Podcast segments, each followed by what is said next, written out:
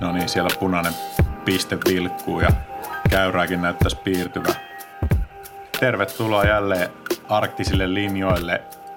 Tällä kertaa meillä on jakson vieraana Big Airin maailmanmestari 2003, US Openin voittaja 2005, voittanut Nissan X-Trailit, voittanut vaikka kuinka monta osakilpailua ja tehnyt kovia videopätkiä siihen, siihen vielä kylkeen. Risto Mattila, tervetuloa Risto. Voi kuule, kiitos paljon. Olen otettu, että pääsen vieraaksi ja meikäläisen snoukkauraa ja elämä muutenkin kiinnostaa. Kiva olla täällä. Kyllä. Faktahan on se, että, että sä oot toisaalta niin yksi menestyneimpiä suomalaisia lumilautailijoita, vähintäänkin niin kuin kisakuvioissa, mutta myös yksi mielenkiintoisimpia tyyppejä, jolla on, jolla on tota, ootan, ootan erityisesti, että pääsen kuuntelemaan sun näkemyksiä ja, ja fiiliksiä sekä sieltä kisauran varrelta että sitten, sitten tota, sen jälkeisiltä päiviltä. Mutta helpointa kai lienee aloittaa ihan, ihan sieltä alusta. Sä oot alun perin kotosin ilmeisesti kannuksesta Pohjanmaalta. Tämä pitää täysin paikkansa ja kuten varmasti monet kuulijoista tietää, niin Pohjanmaa aika tasasta aluetta, että se oli aikamoinen ihme, että sieltä snoukkauksen piiriin päätyi, mutta tota, meillä kävi hyvä tuuri, kun meillä oli siellä me Loue Kallio, sellainen ihan pikkunen talman kokoinen keskus, missä pääsi sitten vääntämään ja siitä kaikki lähti periaatteessa niin liikkeelle sitten. Niin Loue Kallio, niin se on Sievissä sijaitsee, niin kuinka kaukana se oli sun kotoa silloin? Niin, eli siitä on joku parikymmentä kilometriä oli matkaa, että tota, sillä tavalla lähellä, että kyllä se tietysti vanhempien, vanhempia raastako sitä pitää olla siinä kuljettamassa joka päivä vaan kuin mahdollista, mutta tota, siinä on kuitenkin suhteellisen lähellä ja siellä oli sitten saatiin vaikutettua siihen, että siellä oli hyvät, hyvät laskumestot, mutta palataan siihen vähän myöhemmin, koska tota, täytyy kuitenkin varmaan lähteä siitä liikkeelle, mihinkään lumilautailu meikäläisen maailmaan tuli. Mm. Eli tota, alettiin skeittaamaan kannuksessa, rakennettiin tiedätkö, sinne oma parkki ja se aluksi lähti, en tiedä onko täällä niin old school tyyppejä kuuntelemassa, että ihan Turbo 2 alkoi skeittaus, mikä oli joku paikallisesta halpahallista ostettu vehjes ja siitä lähti innostus laske tämmöiseen tota, lautailuhommaan ja niinkin raju tarina on tässä, miten lumilautailu tuli mun elämään, niin mä olin menossa ostamassa kesällä, tai isän kanssa menossa ostamaan tota, maastopyörää itselläni, jota mä olin kinunnut tiedäkö, niin pitkää aikaa. Ja kannuksessa nyt kun yksi urheiluliike, niin se oli kova juttu, kun sinne tuli joku ostamaan maastopyörää, mutta tilanne oli se, että sillä kyseisen urheiluliikkeen tota, kulmassa oli sellainen 155 senttinen checkerpick lumilauta. Itse olin siis about 120 senttinen äijä, ja siis mä en, mä en saanut silmiä irti siitä, tiedätkö, niitä lumilaudasta. Ja siis se jotenkin veti mua puoleensa niin paljon, varmaan tietysti kun oli skeitannut, mutta se oli jotain semmoista ihmeellistä ja uutta. Ja, tota, se hermostui niin pahasti se tota, maastopyörän myyjää ja siinä, että kun eikä tässä nyt tule pyöräkauppoja ollenkaan, niin hän ilmoitti, että saatte tuon lumilaudan tuosta kaupan päälle, jos pyörä lähtee mukaan. Ja, tot, okay. ja sitten alkoi rankka odotus, kun mä lähdin pyörä ja lumilaudan kanssa ulos liikkeestä, kun oli kuitenkin keskikesä, että milloin, tota, milloin pääsee sitten sitä lumilautailua kokeilee, mutta tällainen niin sattuman kauppa. Olisi se luminatalu ehkä varmaan tullut muutakin kautta meikäläiseen elämään, mutta tämä on niin ihan mielenkiintoista niin ajatella, että millä tavalla kuitenkin joku asiat voi olla tarkoitettuja, että sieltä se sitten lähti ja siitä eteenpäin kaikki, mitä tämän lajin ympärillä on tapahtunut, niin on yhdestä pienestä hetkestä tapahtunut. Hmm. Oliko se nähnyt edes koko lumilautailua sitä ennen, niin kuin, olitko nähnyt ketään lumilautailemassa? Siis en. Siis että se oli niinku aivan tota, niinku uusi maailma mulle. Että niinku, mä en tiennyt koko lajista tai koko hommasta yhtään mitään. Mä olin, niinku, mä olin suksilla laskenut jonkun verran pienestä asti, mutta minkäänlaista niinku kosketusta niinku tuollaiseen lumilatolukulttuuriin itsellä ei vielä siinä vaiheessa ollut. Ja sitä kun mm. lähdettiin ensimmäistä kertaa kokeilemaan, niin se kuitenkin siellä Keski-Pohjanmaalla, niin eihän siellä niin myöskään tiedetty koko lajista niin siis oikeasti yhtään mitään. Et siis niin, mm. Meikäläinenkin kuitenkin, että kun mä olin 120 senttinen jäbä ja mulla oli kovilla sitten oleva 155 senttinen checkerpikki, joka niin paino melkein yhtä paljon kuin minä, niin mä olin sitä mieltä, että se on mulle ihan hyvä vehjä sen. voin sanoa, että ensimmäiset hissinousut oli aika rajuja plus että se alas tuleminen myös, siis se, kyllähän se varmaan tänä päivänäkin se lauta veisi meikäläistä, mutta mut siitä ekasta päivästä selvittiin ja 105 vitonen checkerpikki ei meikäläisen tahtoa taittanut, vaan se toi sitä vaan lisää ja sitten siitä pikkuhiljaa ruvettiin ruoailemaan kyseiseen vehkeeseen pehmeitä siteitä ja näin homma eteen.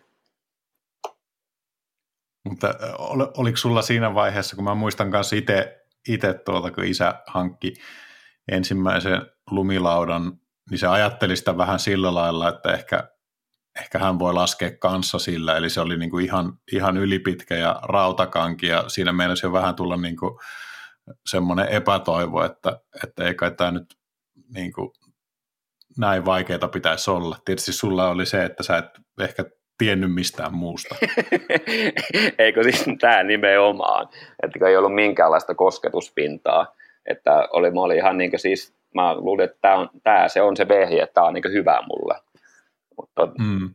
mutta siis se on niin kuin, että jollakin, jollakin tavalla se kuitenkin kiehto niin paljon, että vaikka se ensimmäinen päivä oli todella raju, niin se on monelle joka tiedätkö, niin laskee aivan huippumodernilla vehkeellä, joka on just fitattu sulla ja sulla on siinä tiedätkö, niin joku opettaja, niin se on mm. siltikin aika brutaalia joskus, mutta sitten kun miettii, että laitetaan tuommoinen teini, joka ei tiedä miten nähnyt edes tv tai missään, miten vehkeillä käännytään, plus täysin yksi sinne mäkeen, niin se, sitä, kyllä, se, sitä muistaa melko lailla minuutille sen päivän, tiedätkö, että se oli sen verran rajua, mutta siis sen jälkeen, kun oli siitä persekivusta selvitty, niin halu, halu takaisin mäkeen oli suuri.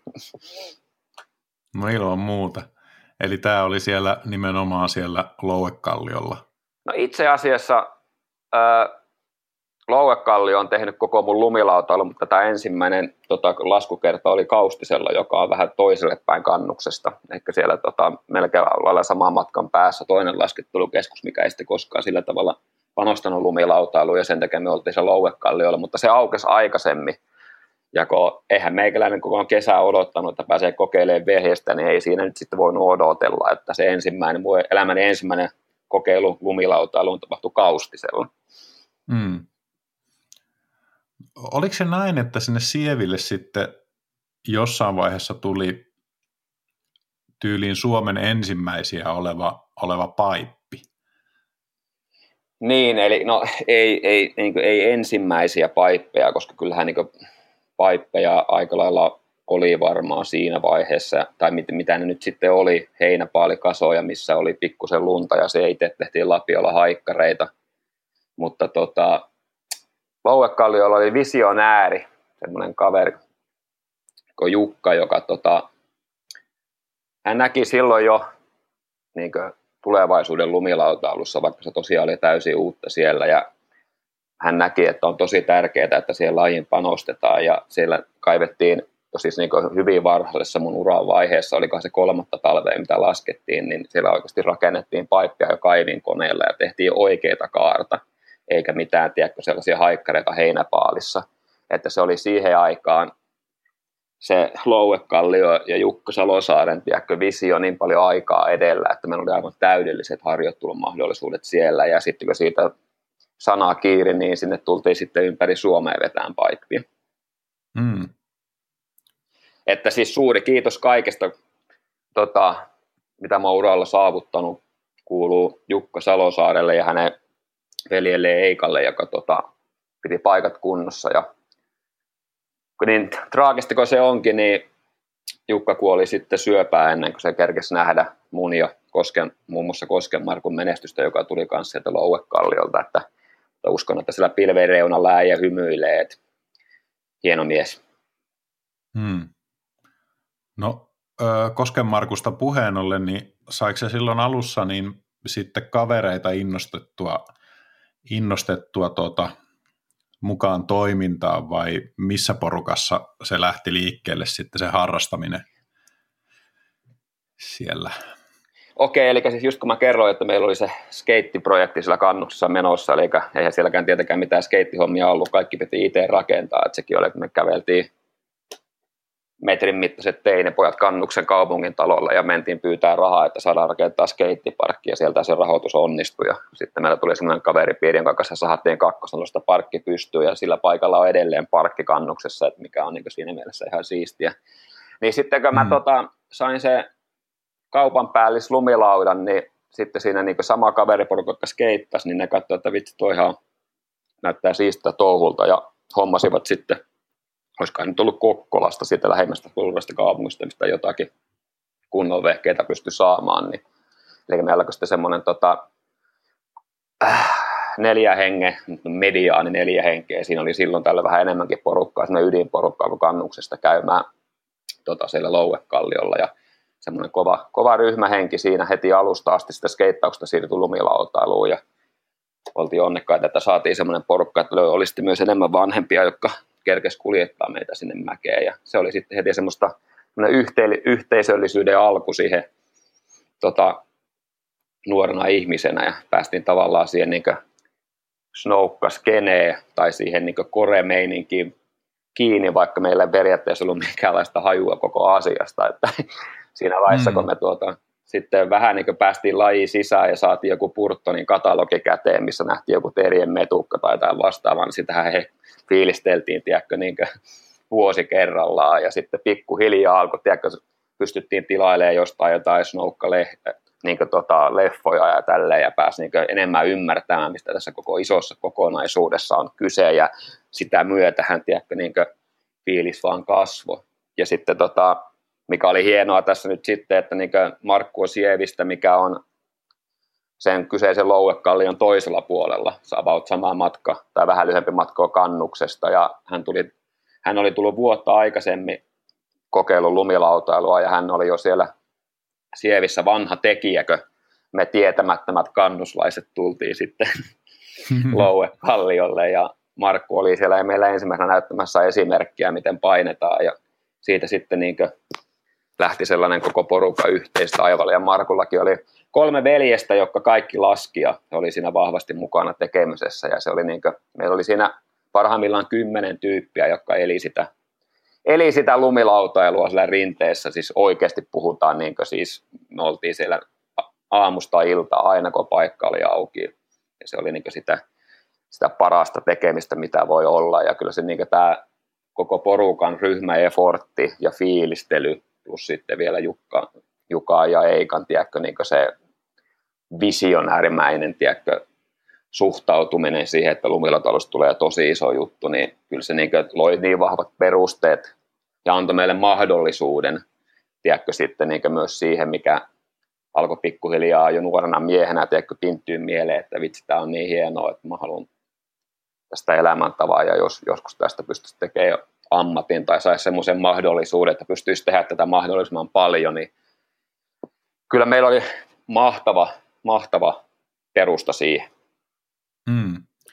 Siihen aikaan, nyt puhutaan varmaan jostain tuota 90-luvun ihan alkuvuosista. Kyllä, jo, juuri silloin. Niin, niin tuota, silloinhan monessakaan paikassa niin kuin ei ollut minkään näköisiä rakennettuja tuota, vaikka hyppyreitä tai ja jossain keskuksissa saatettiin olla vähän vihamielisiäkin siihen niin kuin porukan itse tekemään, tekemään tuota työhön, että jos siellä jotakin hyppyreitä tehtiin, niin ne sai sitten tuota lumikissalta äkkiä kyytiä, niin teillä oli ilmeisesti asiat hyvin silloin siellä ja varmasti ed- ed- edesauttoi sitä skenen kehittymistä sitten teillä siellä. Niin, louekallio. Niin, eli tilanne oli täysin toisin päin.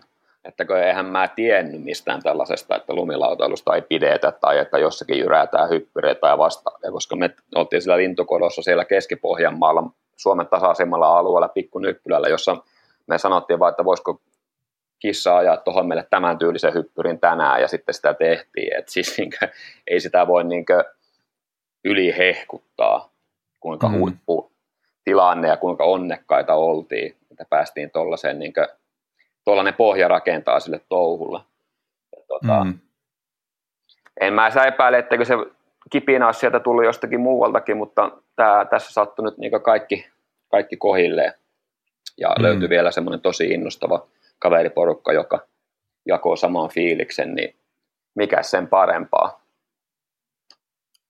Oli hyvä maaperä, missä se siemen saattoi sitten itää siinä oikein kunnolla. No, miten sitten, olitteko te Kosken kanssa niin kuin puskitte toisianne siinä kehittymää tempuissa? Oliko siellä muita, muita tuota nimiä, jo, jo, jotka tuota, vai olitte sitten niin ne kaksi, jotka alkoi erottumaan siitä porukasta taidoiltaan? Minun mielestä Markku erottu taidoilla aina, että hän on superlahjakas ja huippulumilautailija, ja sitten tuota, me muut tultiin ehkä sitten vähän kuitenkin siinä perässä – ja tota, Markku oli junnona jo aivan sairaan hyvä, ja itse sillä tavalla niin oikeastaan breikkasin tuohon vähän myöhemmässä iässä. Niin kuin, että siellä oli niin kuin, sitten semmoinen Mäkelän Sami, joka oli myös älyttömän lahjakas, laski tosi hyvällä tuidilla, ja Kaatterin Tuomas, joka on jäänyt mieleen, ja sitten myös Mäkelän Samin Broidi Tomi, niin laski tosi hyvin, ja me oltiin niin sillä tavalla aika lailla samalla tasolla, ja puskettiin menemään, ja sitten Markku teki aina joku uuden tempun, ja me tultiin ehkä sitten siinä vähän perässä, mutta siinä oli semmoinen mahtava fiilis. Ja kyllä mekin välillä väännettiin metukkaa vähän tyylikkäämmin ja pikkusen alijuppimäkkäri enemmän spiniä, että sitten Markkukin ja muut tuli satalla perässä. Että se oli semmoinen meininki, semmoinen nokitetaan toisia, mikä alkoi tiedätkö, sieltä 10-vuotiaasta, mikä kesti 33-vuotiaaksi. Oikeastaan se ei ole, mm. kestää vieläkin, kun menee tänä talvena esimerkiksi Talmassa, että sehän on niin ihan parasta. Mutta silleen, se, mikä alkoi erottua sitten siitä meidän porukasta ehkä eniten se, että niin mulla ja Markulla oli niin selvempi visio siitä, että me oikeasti niin ei me haluta tehdä mitään muuta. Että meillä niin mm. alkoi tiedäksä, niin valjastuu semmoinen, tai ainakin en mä, mä en voi puhua Markun puolesta, koska tämä on mun oma subjektiivinen näkemys asiasta, mutta siis mulla ainakin henkilökohtaisesti alkoi tulee semmoinen fiilis, että tämä on se juttu, että mä haluan tehdä tätä, että mä, oon niin kuin, mä pistän kaikki peliin. Ja sitten taas mm. niin näillä muilla kannuslaisilla alkoi tuleen koulua ja muita harrastuksia ja tiedätkö, niin kaikkea sellaista oheistoimintaa, mikä sitten vei vähän sitä fokusta. Mm. Ja tota, jäi lumilla ollut silleen vähän taka-alalle. Ja vaikka me käytiin alussa samoja kisoja ja he pärjäsivät esimerkiksi paremmin kuin minä monessa paikassa ja tälleen, mutta mä sain siitä vaan niin enemmän fiilistä, että vitsi, että mä haluan olla parempia, parempia, parempia. Sitten tota, mulla se polte vaan kasvo ja sitten vuosien varrella, tai sitten kun aikaa meni eteenpäin niillä muilla kavereilla, jotka oli myös todella hyviä laskijoita, niin sitten alkoi muut asiat vähän kiinnostaa enemmän, että ehkä se oli se siinä aika lailla se iso, iso ero sitten näin, niin kuin, mihin ollaan päädytty. Hmm. Mites jossain vaiheessa äh, sulla tuli sitten semmoinen elämänvaihe, että muutit rukalle? Kyllä, eli tota, Eli siinä kävi just sillä sitten, että mä niin vähän ylikasvoin sen louekallion, että sinne ei pystytty enää niin sitten että siellä ei periaatteessa niin ollut oikein mitään hyndiä esimerkiksi ollenkaan, ja tiedätkö, sitten se paittekin alkoi käymään vähän pieneksi, niin mä sitten tota, mm. kuten sanoin, että mä halusin tehdä tätä, ja mä halusin uhrata kaikki, että musta tulisi niin tässä pääsi tekemään tällä mahdollisimman paljon ja mahdollisesti ole ammattilainen, niin mä sitten tosiaan pakkasin kaman ja lähdin sinne Rukalle asuntovaunuun. Ja, tai ensimmäinen itse asiassa, tässäkin päästään hyvällä aasin sellaista siihen ruka-aikaan, niin ensimmäisen tota, kauden mä asuin siellä Miikka Hasti sohvalla. ennen, mm. ennen kuin mä sitten sain tota, porukoiden asuntovaunua lainattua, että sinne tota, saatiin se kärrättyä seuraavaksi vuodeksi. Ja siellä sitten siellä ei sitten tehty mitään muuta kuin laskettiin ja kaveriporukka vaan vaihtui, että siinä oli niin Markku ja nämä kannuksen miehet alkuun ja sitten siirryttiin, mä siirsin itseni sinne pohjoiseen skeneen ja olin onnekas, että tutustui siellä, samanhenkisiä ihmisiä periaatteessa niin siirtymä Lowetiskeneestä sinne rukaskeneen meni todella smoothisti. Ja mainittakoon tässä, mm. että siis kuten sanoin, että Markku oli jo nuorena superlahjakas ja hyvä laskija, niin hän oli tässä vaiheessa sitten jo siirtynyt isoon gameen, että hän oli saanut jo sponsseja tiedätkö, ja kiertänyt niin maailmalla, että se niin siinä, siinä tavalla hajosi se hieno, hieno mm. perus, mitä, peruspohja, mitä me kaveriporukalla tehtiin Louekalliolla, eli muut kannuslaiset lähti muihin hommiin. Markku viiletti jo maailmalla ja meikäläinen lähti yksin rukalle. Mm. ja tota, ruka-aika oli sitten, se oli kyllä, se oli jollakin tavalla kaikessa siinä yksinkertaisuudessaan, niin se oli niin puhdasta ja aitoa ja sitä vaikka ihan sama millamoista missä elämää vaiheessa, tiedätkö, niin ajatellut, niin siinä oli kaikki, mitä ihminen tarvitsee onnellisuuteen, että oli huippukavereita, huippu, huippulaskumestot, missä pystyi oikeasti kehittyä lumilautailijana. Siinä oli sen verran rahaa, että pystyi ostamaan makaronia, jauhelihaa ja ketsuppia ja asuntovaunu. Sitten toisena mm. vuonna, jossa sitten tota, asustelin Jamenin kanssa, niin siinä oli todella hyvä ystävä samassa, samassa sitaateissa kämpässä, jossa pystyi jakamaan mm. ilot ja surut. Että niinkö, en, siis se oli ihan huikeeta aikaa. Oliko se just noita samoja vuosia, kun te touhusitte sitten tämän Northlight Pictures-porukan kanssa siellä niitä omia leffoja? Joo, eli siis tota, tämä tuli vähän niin kuin sitten jälkikäteen, tämä, että, eli No tässä nyt kun kertaa aikaa jutustella, niin käydään vähän tarkemmin tämä läpi. Eli kun mä periaat- periaatteessa niin muutin yksin sinne rukalle, eli mm. siis, niin sitten siinä oli sillä tavalla, että niin Hastin Miikka, Kauppisen Tuomas ja Järjesu, Järjesu Antto oli tullut Nokialta ja tehnyt ihan saman ratkaisun kuin minä, että he olivat niin päättänyt, mm. että siellä ei ollut mitään hyviä laskumestoja, niin tota, olivat päättäneet muuttaa sitten rukalle, että pääsee snoukkaamaan.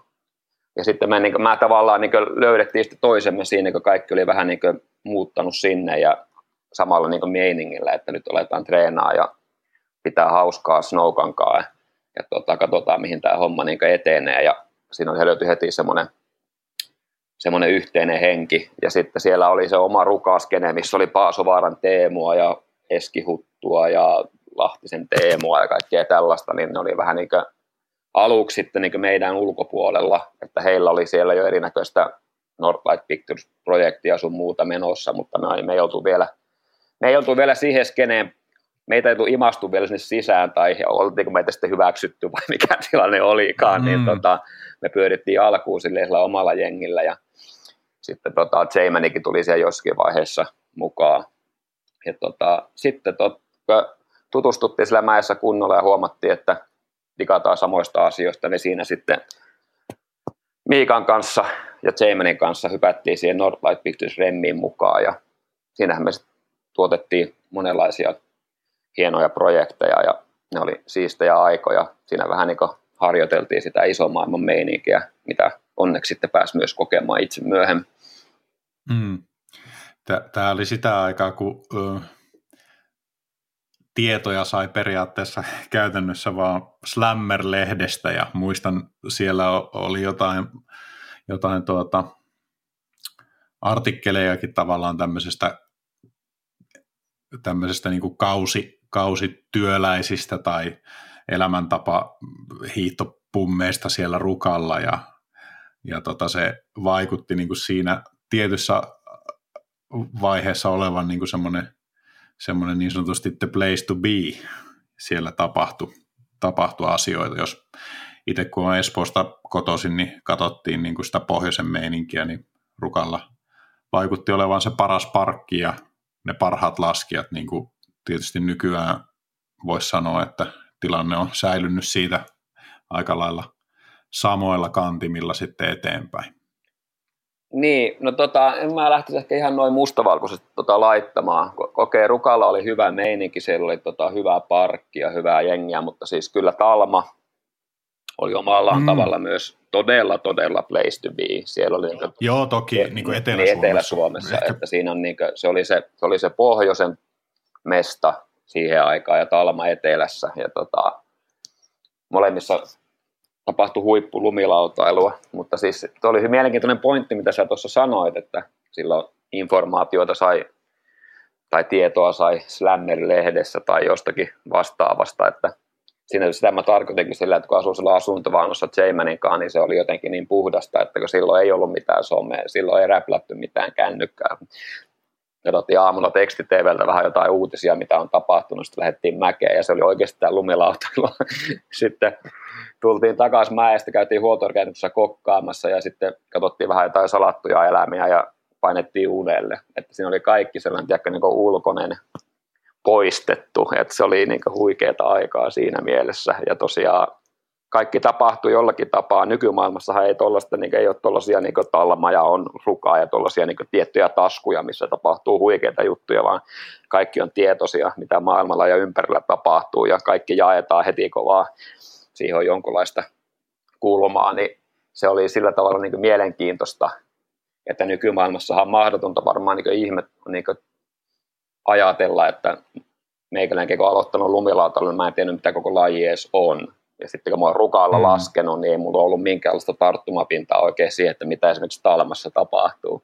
Et se on niin mm. hienoa ajatella, että kuinka niin syvää se kuitenkin on se lumilautailun vaikutus ja tiedätkö, se porukka ja se, kuinka hienoa se on, koska se on yhtynyt sieltä niin erilaista sellaista taskuista semmoiseksi kuitenkin tosi, tosi upeaksi kulttuuriksi Suomessakin.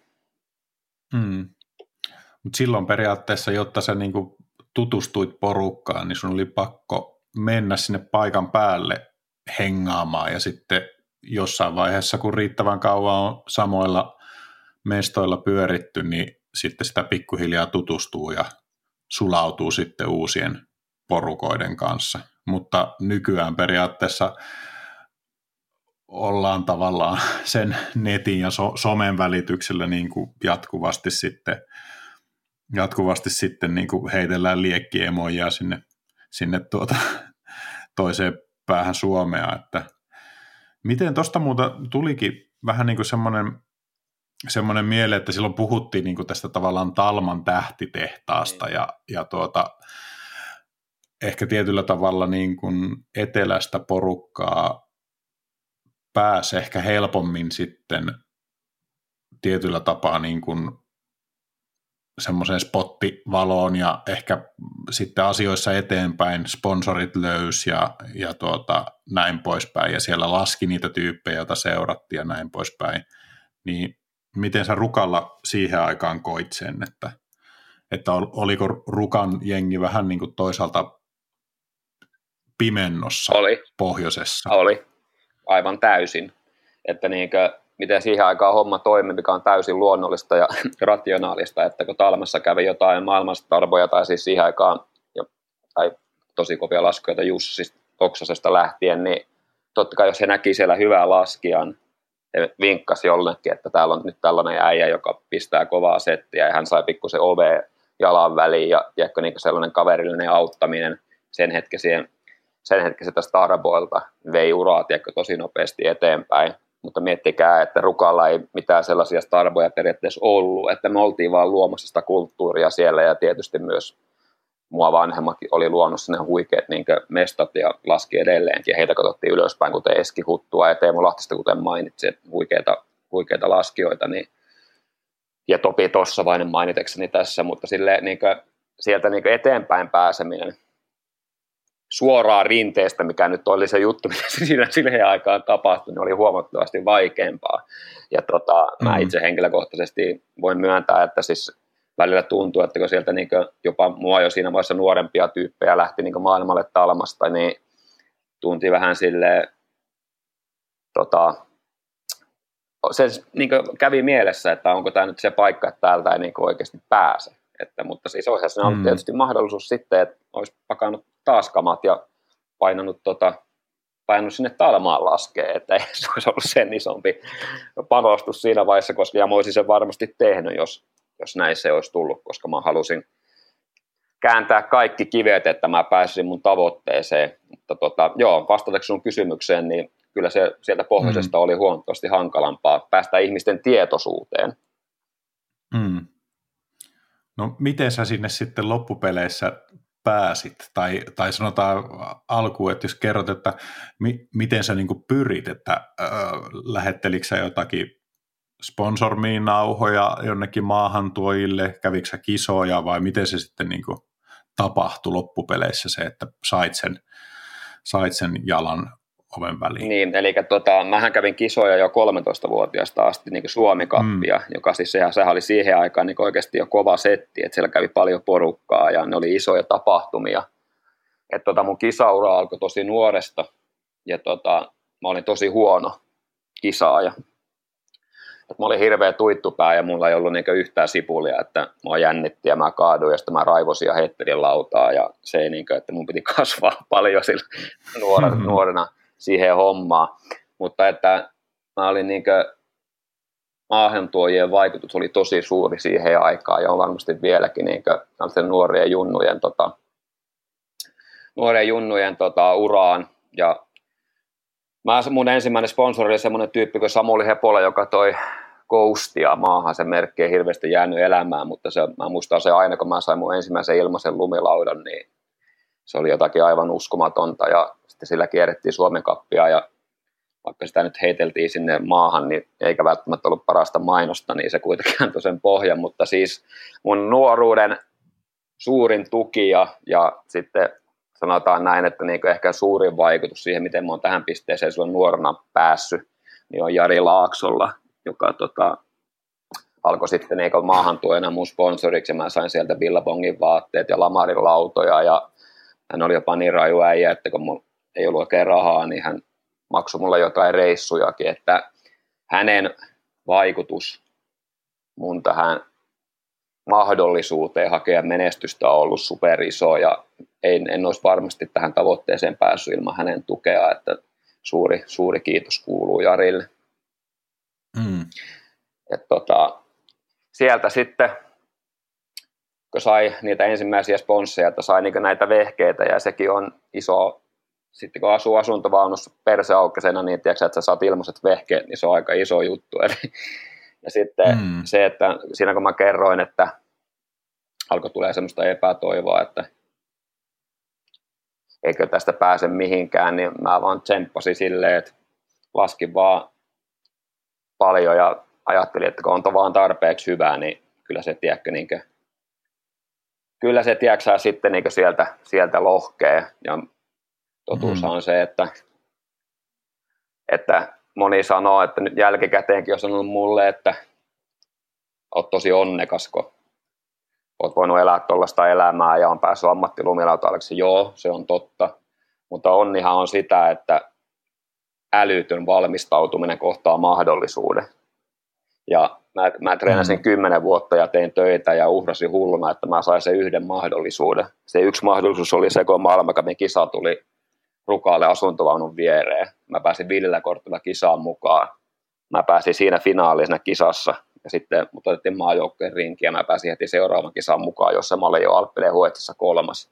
Et se tapahtui sitten superäkkiä, mm. vaikka alku oli todella, todella, todella hidasta. Ja tota, mm. ennen kuin me tästä pursutaan pois, niin rukaajasta on pakko sanoa se, että niinkö heittää vielä niinkö sellainen kiitos niin kuin sille kaveriporukalle, niin kuin Jaymanille kaikesta tuesta ja yhteisistä jutusta, mitä ollaan siellä tehty ja ollaan edelleen, edelleen tosi hyviä ystäviä. Ja haastin Miikalle, joka oli, tiedätkö, vaikka meistä pystytty missään nimessä myöntämään, koska oltiin niin, niin kovia äijää itse, niin hän oli kuitenkin sellainen rationaalinen porukan sielu, joka järjesti asioita ja pisti kaikki niin reissut onnistui ja kisamatkat on meni hyvin, että niin Miikalle kuuluu myös tosi iso kiitos niistä ajoista, että hänellä oli niin tahto ja mieli kunnossa, että ilman sitä jengiäkään niin ei olisi eteenpäin päässyt. Mm. Tule, tuleeko sulla muuten niistä tuota, Rukan asuntovaunuvuosista jotain, jotain semmoisia tota, hulvattomia tai muuten vaan eriskummallisia sattumuksia tai tarinoita mieleen, jotka olisi jäänyt lähtemättömästi?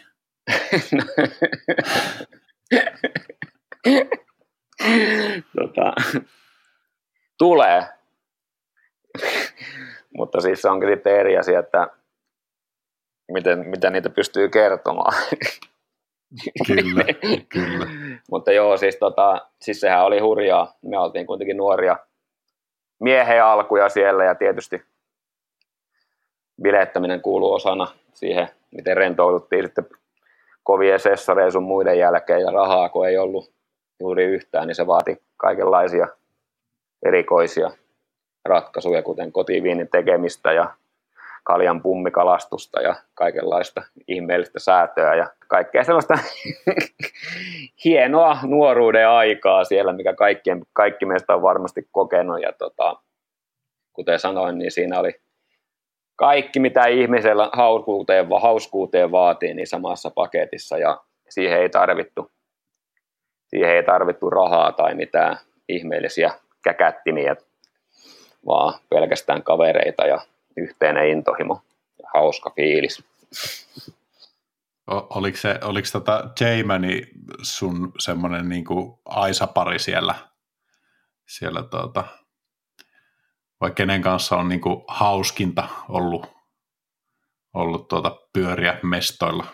Niin, kuten mä sanoin, niin siis me, me ollaan Jamanin kanssa aika samanlaisia tyyppejä, että eletään sillä tavalla hetkessä ja sitten jollain tavalla myös aika tuittupäitä ja näytetään hauista ja huudetaan ja semmoinen, että me niin löydettiin siinä mielessä toisenne hyvin. Ja se näkyy hyvänä toimintana mäessä ja sitten myös erittäin hauskana ja villinä toimintana rinteen ulkopuolella. Ja kuten sanoin, niin sitten onneksi siinä kaveriporukassa oli myös vähän rauhallisempaa porukkaa ja heitä tuli sitten sieltä Nokialta, mutta sanotaan näin, että sanotaan näin, että vaikka kuinka on rauhallinen, niin nämä rauhalliset ihmiset vetää sitten ääritilanteessa homma ju, raju setti, että kyllä siellä kaikenlaista mukavaa tapahtui, mutta siis sekin oli sellainen mahtava elämäorganismi tämä koko ryhmä siellä, että jokainen niin tuki toisia omalla tavallaan. Ja, mutta vastauksena jälleen kerran, kun mä rönsylen joka puolella, niin kyllä me, kun me kanssa oltiin aika samanlaisia tyyppejä ja se osuikin aika hyvin, koska me sitten asuttiinkin kaksi vuotta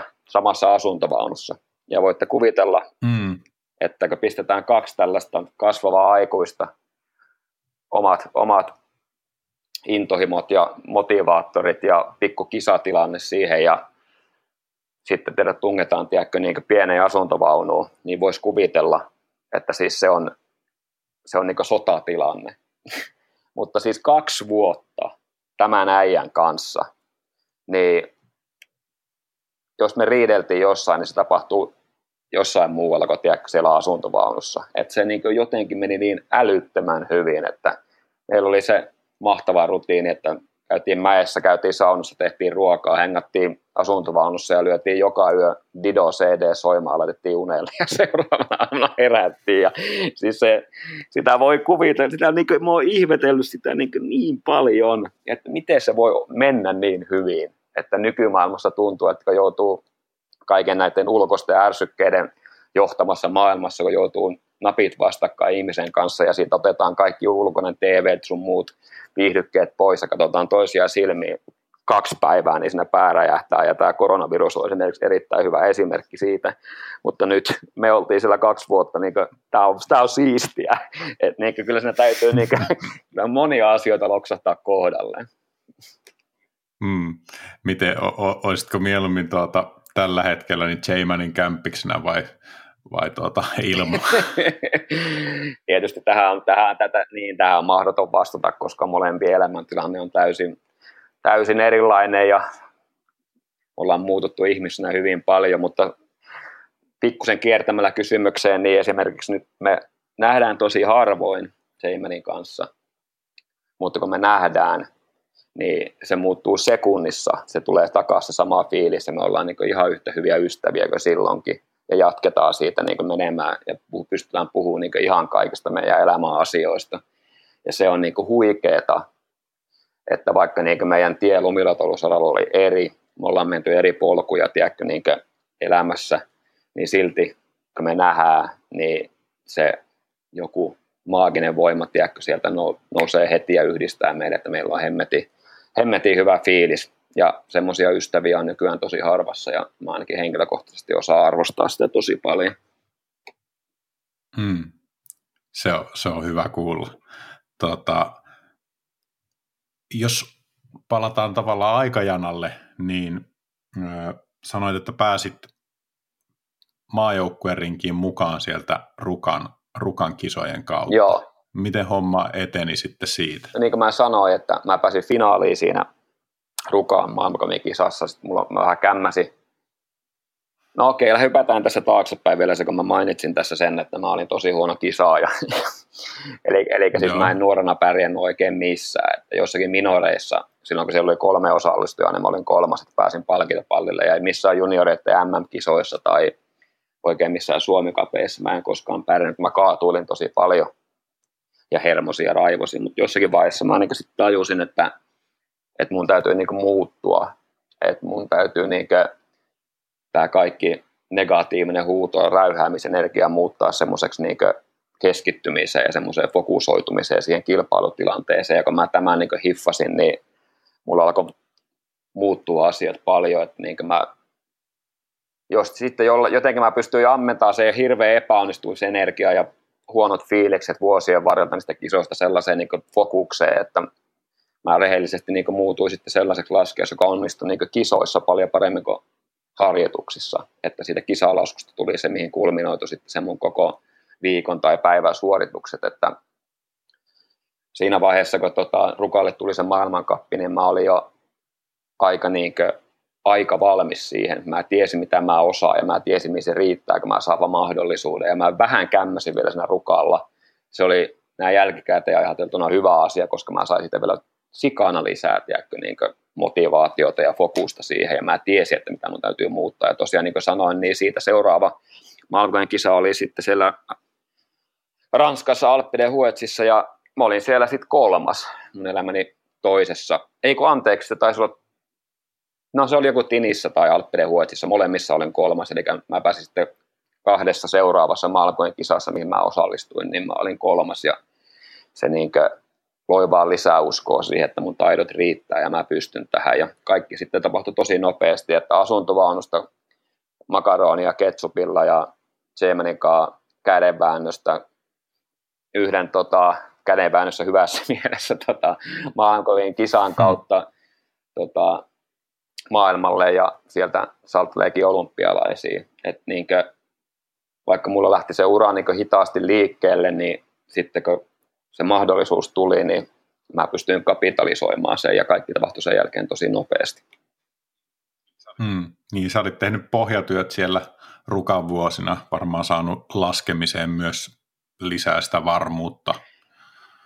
Niin, no en mä tiedä, siis pohjatyöhän nyt on lähtenyt tietysti sieltä Louekalliolta ja Rukalta ja tälleen, ja siis totuus on se, että me laskettiin aivan sairaan paljon, ja mä en ollut henkilökohtaisesti itse mikään superlahjakas, että, niin kuin, että mä niin tein töitä paljon sen eteen, että temput lähti, ja ehkä sen takia sitten niin myös siinä aluksi kisamaailmassa, niin mä jotenkin ei niin pystynyt sitten näyttämään sitä parasta osaamista, mutta se, sekin tuli sitten iän myötä, ja siinä mielessä periaatteessa varmaan ihan hyväkin, että jos mä olisin silloin junnupana saanut sen mahdollisuuden, niin kuin esimerkiksi Markku pääsi maailmalle jonkun, en mä muista jostain kuvauksista tai tällä tavalla, ja jos mä olisin saanut sen jo mm. silloin 15-16-vuotiaana, niin se ei välttämättä olisi kantanut mihinkään.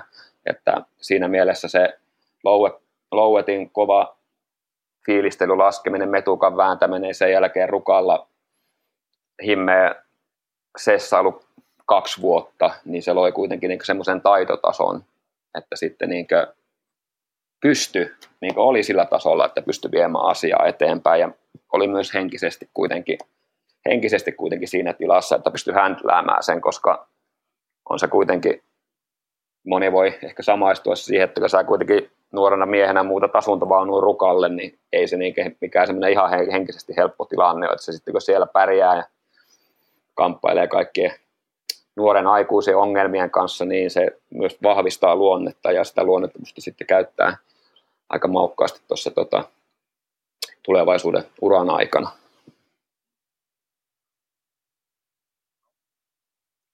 Eli jollakin tavalla vaikeuksien kautta voittoa, mutta mä en pidä kuitenkaan mitään näitä ruka-aikoja vaikeuksena, koska se oli niin siistiä. niin. Niin, kyllä. Mitä sulla, kerkesit jo mainita just nuo ähm, olympialaiset Salt Lake City 2002.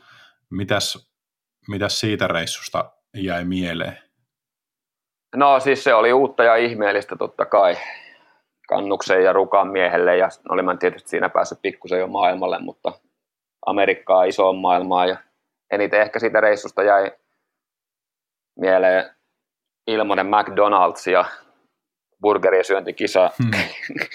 Heikin kanssa ja tota, hemmetin hyvä paippi, mitä saatiin siellä laskea kuusi päivää. mä en ollut vielä tarpeeksi hyvä, että mä olisin pystynyt pärjäämään voittamaan tai niin olen kolme joukossa niissä kisoissa, että siinä mielessä mä olin siellä aika turistina, mutta turistireissuna huikea. Mm. Miten, äh, siinähän vaiheessa niin kuin lumilautailu oli kuitenkin niin kuin edelleen kohtuu isoa niin kuin lajina, tai että, että tuota, oli kova haippi Suomessa noin ylipäätä, ylipäätänsäkin, niin kuin snowkkaus oli cool, ja just tuossa pläräilin vanhoja slämmereitä ja, ja tuota, 2000-luvun alkuvuosina oli Red Bull City Flightteja ja kaiken maailman tuommoisia niin kilpailuja ja, ja tuota, Heikki Sorsa pelasi itseensä kansan sydämiin irokeesikampauksella ja, ja tuota, muutenkin tämmöisellä tuota, showmiesmäisellä vetämisellä siellä, siellä olympialaisissa, niin oliko teillä, oliko sulla vaikka niin kuin esimerkiksi siinä mitään semmoisia niin kisapaineita asetettu jostain muualta vai oliko se sille, että sä lähet sinne tavallaan yhtenä joukkueen jäsenenä? Minkälainen kokemus se sillä lailla oli? No okei, okay. tämä on tosi laaja-alainen kysymys ja tässäkin on monta näkökulmaa, mistä tämä lähestyä, mutta siis tota, totta kai mä olin menestynyt maailmankapissa ennen olympialaisia, mutta siis siihen aikaan oli paljon kisoja ja kaikki parhaat laskijat ei ollut kisoissa paikalla, niin se ei ollut mikään niin oikeasti niin ihan selvä mittari siihen, miten olympialaissa voi tota, pärjätä. Mutta tota, mä en itse henkilökohtaisesti niin kuin, mä en jotenkin osannut ottaa siitä sillä tavalla niin hirveitä paineita, koska mä tiesin, että mä en ollut, niin kuin, mä en ollut vielä niin valmis, että mä olisin niin kuin, sillä mun parhaalla mahdollisella suorituksella, niin mä olisin kyllä voinut päästä finaaliin. Ja that's it, että mä menin sinne vaan vetämään niin hyvin kuin mä ikinä pystyin. Ja tota, ehkä se ulkoinen mm. paine tuli sitten niin monesti käy niin kuin, että se tulee niin sitten semmoista ihmisistä, jotka ei niin lajista niin paljon tiedä, eli siis niin ulkoiselta medialta ja tiedätkö, niin muulta urheilukansalta ja tämmöiseltä, että jos mä oon maailmankupissa kolmas, niin se otetaan heti, että no ottakaa mä olympialaissakin kolmas. Mutta kuten sanoin, niin mä hmm. en sitä niin siinä vaiheessa ottanut sitä painetta, koska siis mulle oli niin sairaan juttu jo se, että mä pääsin sinne kisoihin. Ja mä, niin kuin, mä en missään nimessä niin yritä sanoa sitä, että siihen pitäisi olla tyytyväinen, koska ei pidä. Että jos sä menet tuollaisiin kisoihin, niin sun täytyy olla niin kova äijä, että sä pystyt voittaa se. Mutta mä, mä olin just niin vasta oikeasti preikannut ja päässyt kiertämään maailmalle, niin mä kuitenkin osasin ajatella realiteetteja. Ja tota, sä sanoit, että Heikki tuli, tiedätkö, niin kansan tietoisuuteen Irokeesiin ja rennon meiningin kautta, mutta siis Heikki tuli oikeasti tietoisuuteen enimmäkseen sen kautta, että hän laski siellä aivan sairaan hyvin. Hän voitti Se karsinnat, totta, totta tiedätkö, niin, ja esimerkiksi Markku, Markulla oli top kolme rani menossa, mutta hän kaatui fronttitonni, oli se tokavikasta hitistä tai jotain vastaavaa, että siellä oli niin siis sairaat, suomalaiset laski niin ihan uskomattoman hyvin. Ja, tota, ja siis mm. se Irokeesi antoi mahtavan bonarin sitten tietysti niin koko koko lajille Suomessa, koska se kulminoitu sitten siihen niin lumilautailujen hyvään meininkiin ja tiedätkö, niin siihen, että on taitavia äijä, joilla on sitten niin kuitenkin positiivinen elämäasenne ja tehdään siistejä juttuja, niin se sitten niin polkasi ihan uuden erän tietysti myös lumilautailussa Suomessa. Mutta tota, sä sanoit, puhuit näistä city flighteista sun muista, niin nehän niitä oli myös jo ennen olympialaisia. Ja siis ja tota, niin oli jo. Sieltä, muun muassa sieltä rukalta ei sitten päässyt, että kun, kun ei meistä tiedetty, niin tota, mäkin pääsin sitten ensimmäisen kerran, tiedätkö, niin tuohon City Flightiin sitten olympialaisten, tota, olympialaisten jälkeen. Ja tota, hmm sekin oli huikea kokemus tuossa. Mä olin niin aivan mielissään, että ai vitsi, mä pääsin tämmöiseen kaupunkikisaan, että mä oon katsonut niitä jostakin jyrkistä, tiedätkö? mä en tiedä mikä muun tv olikaan, niin että tämä on niin maailman siistein kokemus, niin oliko mä ensimmäisellä hypyllä hypännyt laudan poikki. Mulla oli toista lautaa, kun mä olin taksilla, tiedätkö, asuin Ruolaessa silloin, niin kävin taksilla hakemaan tiedätkö, toisen lumilaudan. Ja silleen, että mä niin just ja just ihan superhengästyneenä pääsin, tiedätkö, sinne ylös, ja siellä sen tuli varmaan kymmenen, kymmenen tuhansia ihmisiä tai paljon siellä oli, ja tiedä, mä en ollut päässyt yhden harjoituksen hyppää, ja sitten mä vedin päkkiseiskaa about ohi alas, tullut sinne aitaa, ja keräili siellä itteeni, tiedätkö, parikymmentä minuuttia, niin se oli niin mun ensimmäinen kokemus tästä huikeasta kaupunkikisasta, että se ei mennyt ihan putkeen, mutta siis tota, sieltä niin on jäänyt mieleen just se, heitetään takaisin tähän haippiin, mikä auttoi kaikkia suomalaisia lumilautailijoita, mm. niin siis Heikki oli, Heikki oli siinä vaiheessa muodostunut niin isoksi tarvaksi, että siis niin siellä oli yleisö oikeasti super, super fiiliksestä niin siitä hänestä, plus sitten tietysti koko, koko setistä, että sinne tuli varmasti sellaisia ihmisiä, jotka ei ollut ennen tietänyt lumilautailusta mitään, niin ne halusivat tulla katsomaan, tiedätkö, että mikä meisinki, ja sillä tavalla sitten myös ehkä uusia ihmisiä innostui koko lajista, että jollakin tavalla se oli myös käänteentekevä hetki, mutta palatakseni itseeni, koska tässä nyt ei varmaan tarvitse kertoa koko milloin historiaa, niin, niin mulla nämä, Joo, ei tarvitse. Niin, niin mulla, tota, mulla ne ensimmäiset nämä isot kisakokemukset, niin ne ei ollut niin hirveätä onnistumisia, mutta sitten taas mä pystyin siinä vaiheessa ajattelemaan, että mä oon niin fiiliksi, että mä pääsin messiin siihen. Ei, ei tarvitse tosiaan niin puhua, mutta vaan yritän sijoittaa ikään kuin sille aikajanalle, että minkälaista niin kuin minkälaista aikakautta elettiin silloin, niin silloin, silloin tuota, lumilautailu sai paljon, paljon tämmöistä tuota, huomiota myös mediassa laajemmin ja, ja oli Nokialla meni lujaa ja Nokia lähti sitten esimerkiksi sponsoroimaan lumilautailukisoja ja näin poispäin, niin, niin se oli niin se pointti tavallaan, että, että se oli erilaista aikakautta kuin vaikka nyt eletään lumilautailussa. Niin, niin kyllä, että silloin elettiin sitä niin suurta hypeä, että lumilatalo tuli niin kansantietoisuuteen ja sen ymmärsi niin semmoinen normikin tällä ja kuinka kuulista hommasta on kyse ja mikä tärkeintä kaikkien, kaikkien tota, urheilulajien menestyksen kannalta tietyissä kulttuureissa on se, että sieltä löytyy huippuosaajia ja niitähän meillä oli Suomessa pilvin pimeä, että sieltä niin pystyi niin nousee koko ajan uutta porukkaa, jotka pystyi pärjäämään missä tahansa kisoissa ja niin laajaa tiedätkö, niin osaamista, niin mitä Suomessa siihen hypeaikaa oli, niin siis, siis sitä on vaikeaa niin pistää mihinkään skaalaa, että silloin oli paljon hyviä laskijoita. Mm. Ja tota, missä meillä äsken mm. tuossa katkes, mm. niin mä sanon, siinä, siinä vaan sanoin, että niin alkuun tota, ja mulle ne isot kisa, niin mä olin vaan niin fiilis, kun mä pääsin messiin, koska sieltä rukalta ei aluksi mennyt päästä mihinkään. Ja tota, sitten kun mä tulin siihen mm-hmm. just niin tähän oikeasti hypeä aikaan, niin sä sanoit, että Nokia oli mukana ja kierrettiin maailmankappia ja siellä oli, niin kaikki oli hoidettu tosi hyvin, että niin kuin, se ei ollut enää mitään niin sellaista harrastelijoiden puuhastelua, vaan se oli ihan isoa kansainvälistä toimintaa. Ja siinä ja kaikki suomalaiset sai sitten niin muutama hyvää esikuvan jälkeen, tiedätkö, sen jälkeen, kun se pamahtaa kansantietoisuuden lain, niin mahdollisuuden myös päästä maailmalle. Ja sitten tämän pysty moni kapitalisoimaan. Hmm. No, sulla niin kuin hommat jatku ainakin tuota, jatkuko ne siitä niin kuin nousujohteisesti? Oliko se 2003 silloin, kun voitit sen Bigairin maailmanmestaruuden, niin oliko se, niin kuin se tavallaan se lopullinen breikkaus vai miten siinä välillä, jos muistelet? Niin, niin no siis tota, niin oliko siinä? mähän sitten niin kuin kannuksen rukaan miehenä, niin tota, totta kai mitään muuta vaihtoehtoa ei ollut kuin hypätä kisakuvioon. Ei ollut niinkö mitään connectionia mihinkään leffaprojekteihin tai mitään vastaavaa.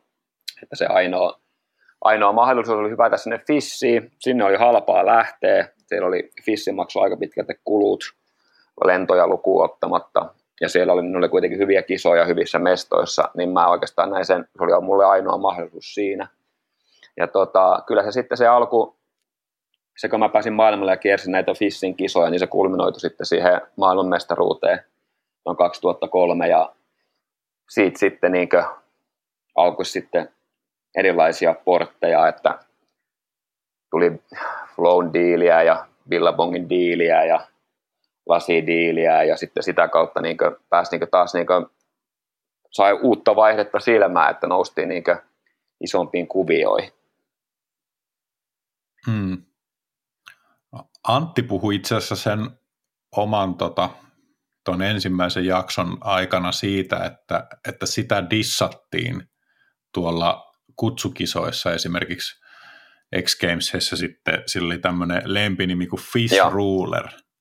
Ja se, tota, kun se puhui siitä, niin se maistui läpi, että kuinka käärmeissään se oli siitä, että, että tota, sille lyötiin tämmöinen niin dissaava leima siinä vaiheessa, niin koiko sä tuommoista samanlaista? No siis, niin, no se on taas miten tämän ajattelee. Että kun en mä henkilökohtaisesti itse, tiedäkö, niin kuin, mulla ei ole mitään muuta vaihtoehtoa, eikä ollut Antillakaan. Että niin kuin, meidän tie sieltä pohjoisesta tuonne lumilautalun maailmaan oli mentävä se Fissin kautta. Että se on mun mielestä niin kuin, tästä voi, tätäkin voidaan taas puhua monesta näkökulmasta, mutta siis jos mä en olisi tehnyt sitä sillä tavalla, niin mun toinen vaihtoehto olisi jäädä hinkuttamaan tänne Suomeen. Ja, ja tota, mm. että ei sitä pystynyt, ei ollut mitään muuta vaihtoehtoa. Ja musta se on niin sairasta tai niin hullua jotenkin, että sitten heitetään tuollaista tiedätkö, leimaa, jos niin pärjää jossakin toisessa kisoissa, mutta silloin oli vielä sitä vastakkainasettelua, tiedätkö, niin hiihtoliiton ja laskijoiden kanssa, kuten sä kerroit, että jossakin vaiheessa mm. ei päässyt edes laskemaan rinteeseen, niin kai se on niin jotain sitten niin peruja siltä ajalta, että niin jos sä meet hiihtoliiton kisaan, niin saat suksia pelle, ja että tota, niin ne mm. aidot koretyypit tekee sit muita juttuja, mutta siis en tässäkään voi Antin puolesta puhua, mutta se oli se reitti, miltä oli mentävä. Ja tota, mm. mä en itse henkilökohtaisesti missään vaiheessa, että mä olin taas niin aivan onnessani, että mä pääsin sinne, niin mä en niin alkanut, oli se ärsyttävää tietysti, mutta sitten mä, mä sain myös sitä sikana voimaa, että mä pystyin niin kuin, mä halusin näyttää siellä sitten niissä toissa kisoissa, niin kuin ISFllä tai TTRssä, että siis siinähän mukisi, että, mutta että meikä tulee ja näyttää. Ja kyllä se meikäläisenkin fish ruler ja anti fish ruler tota, ininä loppui sitten aika lyhyen, kun me voitettiin niitä kisoja monta vuotta putkeen. Ja tota, mm. ehkä niinkö, se on kuitenkin sitten niinkö, mikä tuossa maistuu pahalta, niin on se, että kun itse kuitenkin tunnen sisälläni, että on niin henkeä ja vereä, tiedätkö, niin se kore lumilautailija ja rakasta lajia yli kaiken ja tiedätkö, niin kuin, mä en mitään muuta halunnut tehdäkö sitä, että sittenkö on ottanut tiedätkö, niin erilaisen reitin sinne niin sanotulle huipulle, niin sitten tämä kore arvostelee sitä ja sitä, sieltä ei sitten saa sillä tavalla sitä niin hyväksyntää, enkä mä tota, jos täys vale, jos mä sanoisin, että ei se tiedäkö, niin olisi mua vaivannut. Mutta tota, hmm. se ei koskaan vaikuttanut muuhun niin paljon, että se olisi vaikuttanut mun toimintaa, että mä olisin alkanut muuttamaan sitä mun polkua, että mä olisin vaikka niin vähentänyt kisoja, alkanut tekemään enemmän jotain toisenlaisia juttuja. Sen takia, kun mulla on joku kuvitteellinen koren painostus, tai että mä lähtisin hakemaan niin hyväksyntää, koska mulla oli niin vahva semmoinen fiilis päässä, mitä mä itse haluan tehdä, että niin keinolla millä hyvänsä, ja tiedätkö, jos ihmisellä on tietää mitä haluaa, niin sinne kyllä pyrkii ihan miten vaan, ja tuota, mä vaan halusin niin tehdä parhaani oli kisa mikä tahansa, oli kuvaus mikä tahansa ja loppupeleissä se palkitsi mut. Mutta siis se oli ihan käsin kosketeltavissa se tavallaan se kore, ihmisten viha. Mutta sitten taas toisaalta ajattelee eri näkökulmasta, niin Antin kanssa me oltiin sitten rakentamassa tätä, kun me kuljettiin vähän, ja Antti, joka kuuntelee, niin mä en puhu sun puolesta, niin, tota, niin mm-hmm. kun oltiin rakentamassa vähän tämmöistä erilaista reittiä, ja se oli jossakin vaiheessa, tiedätkö, niin rankkaa, niin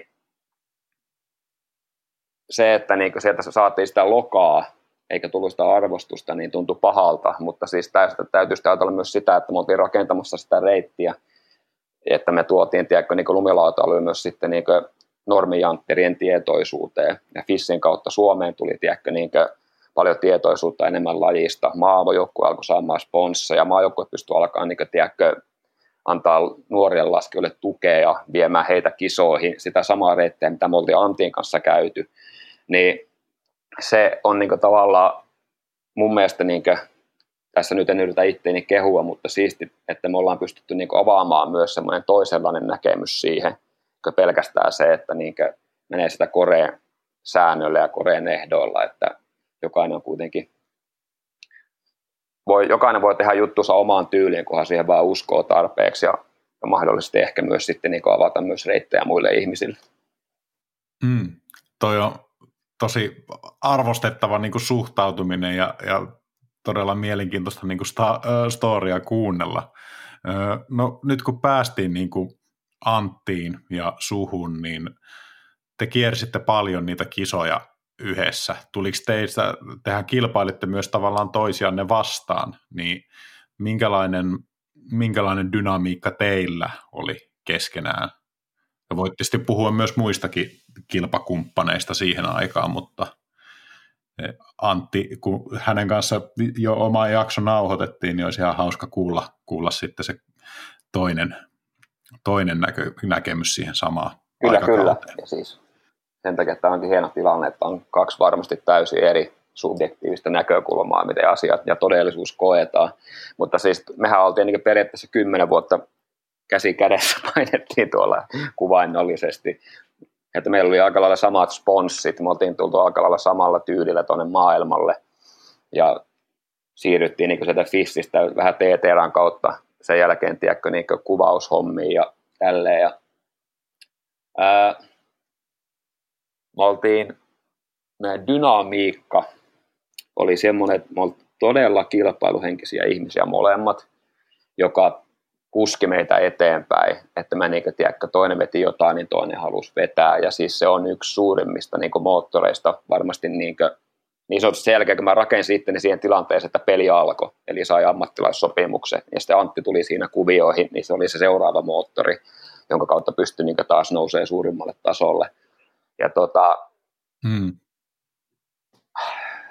me oltiin, me ollaan superilaisia ihmisiä Antin kanssa, että mä oon niinkö, mä mä oon kilpailuhenkilö, mä näytän sen, mä ainakin olin aika monen tuittupää ja mä elin aika paljon niin tiedätkö, tunteella ja Antti oli taas semmoinen, ainakin ulospäin hän näytti niin tosi stabi- stabiililta ja tiedätkö, niin oli aina fiiliksestä kaikista asioista eikä välttämättä näyttänyt sitä negatiivista puolta, mikä itsellä pursus aina silloin tällöin ulos, että sillä tavalla niin hän, hän toi siihen niin mullekin hyvää meininkiä, mutta ihan niin kuin Jaymanin kanssakin, että öö, yllättävän vähän me tapeltiin. Me niin tuettiin tavallaan toisi, tai tuettiin toisiamme niin kuin, ää, tekemisen kautta, mutta siis vaikka kavereita oltiin, niin se kuitenkin se ainut laa, tai se, se, se, se, kilpailutilanne, mikä siinä niin koko ajan oli, joka vei meitä eteenpäin. Ja se, että siis sitä on vaikea selittää, mutta että se on kuitenkin, että siitä on niin oma elanto kiinni, että sun täytyy niin yrittää olla parempi kuin sun kaveri. Sun täytyy niin saada sille parempi kuva, että sä pääset lehteen. Sun täytyy niin yrittää voittaa hänet kisassa, että sä niin saat jatkettua sun sponsorisopimusta. Että se on jollakin tavalla aika brutaalia mutta se ei koskaan kulminoitunut sellaiseen tilanteeseen, että me oltaisiin niin kuin, pystytty niin tilannetta häntläämään. Ja mä sanon henkilökohtaisesti, että niin kuin, mä oon tosi onnekas, että meillä on ollut Antin kanssa tuommoinen yhteinen taivaan, koska siinä on huomattavasti enemmän positiivisia puolia kuin negatiivisia puolia, mutta en sanoisi, että ei niitä negatiivisia puoliakin olisi, koska tiedätkö, kuten sanoin, niin se kilpailutilanne on välillä tosi brutaali, mutta siis on se hienoa, mm. että kun on kuitenkin sellainen ihminen siinä aika lailla koko ajan messissä, joka jakaa samaan intohimon, ja tiedätkö, jos sulla on jotakin tiedätkö, niin mielen päällä, niin sä voit sanoa sen, niin hän varmasti ymmärtää. Että se on niin kuin, nyt sanoisi, se on aivan ainutlaatuinen tilanne ihmiselle, että sanotaan, että vaikka sulla on 150 ihmistä ympärillä ja sulla ei ole ketään semmoista, kuka jakaa sun intohimo, sun motivaattorit ja sun mielentilan, niin sä voit tuntea itse tosi yksinäiseksi. Mutta mulla oli semmoinen ihminen kuitenkin, ja muitakin laskijoita mukaan lukien, joka niin jakoo ne samat nousut ja laskut, ja siitä niin semmoisen varaa on huippua rakentaa. No, mulle tulee semmoinen susta ja Antista niin elävästi mieleen, että te olette ollut pyörimässä linnan juhlissa silinterit päässä ja ilmeisesti tuota, valkoiset hanskat käsissä. Löysin netin syövereistä tämmöisen kuvan, missä kilistätte karhupulloilla. Niin minkälainen keissi toi oli toi linnanjuhlat sun näkökulmasta?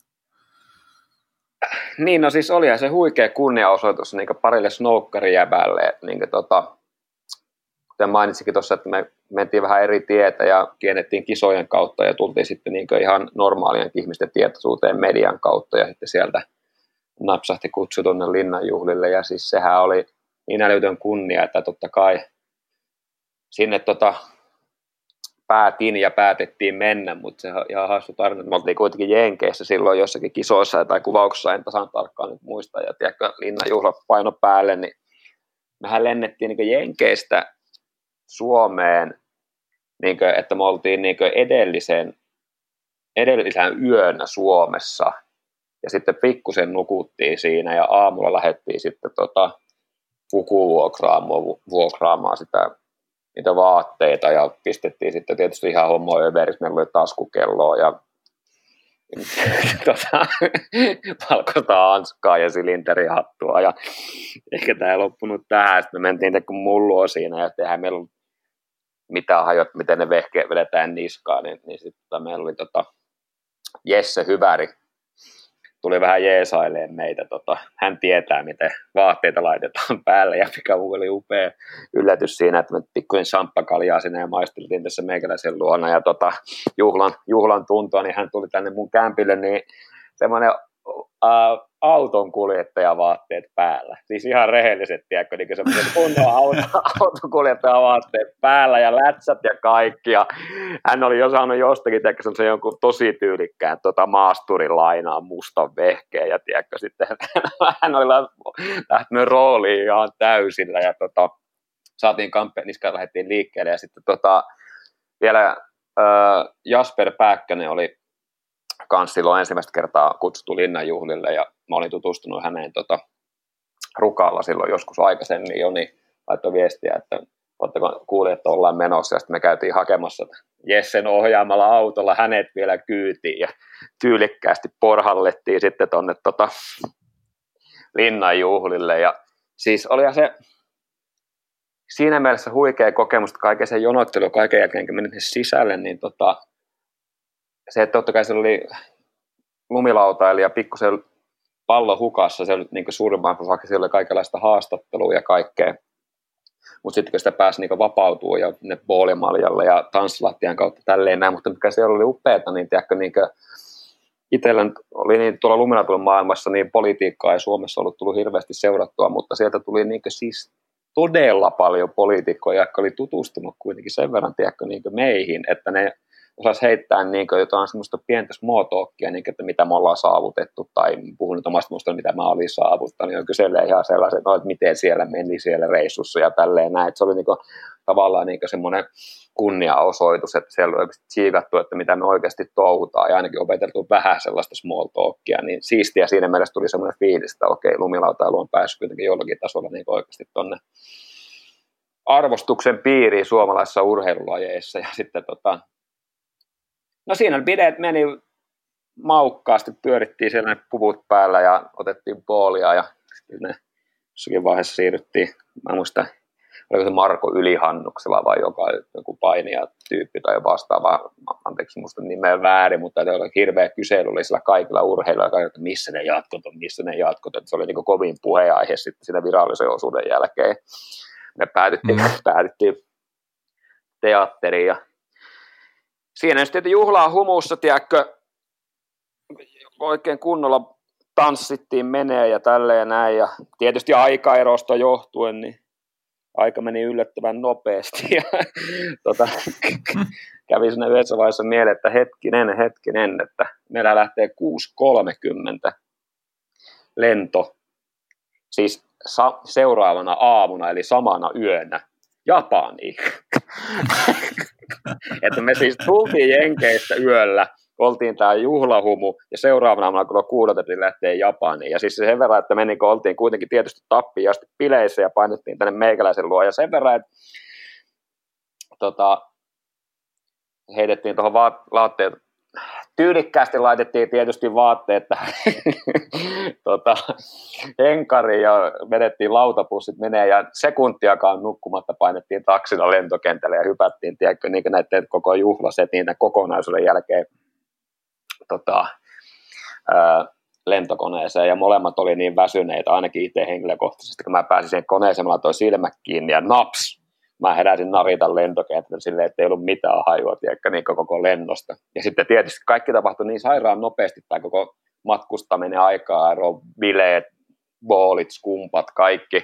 Ja sitten kun oli siellä, tiedätkö, niin hieman epäsiitoisessa tilassa siellä naritassa, että hetkinen, että kuinka, kuinka kovat nämä bileet mahtoo ollakaan, niin meikäläisen, meikäläisen puhelin kilitti siinä heti, kun mä sain sen auki.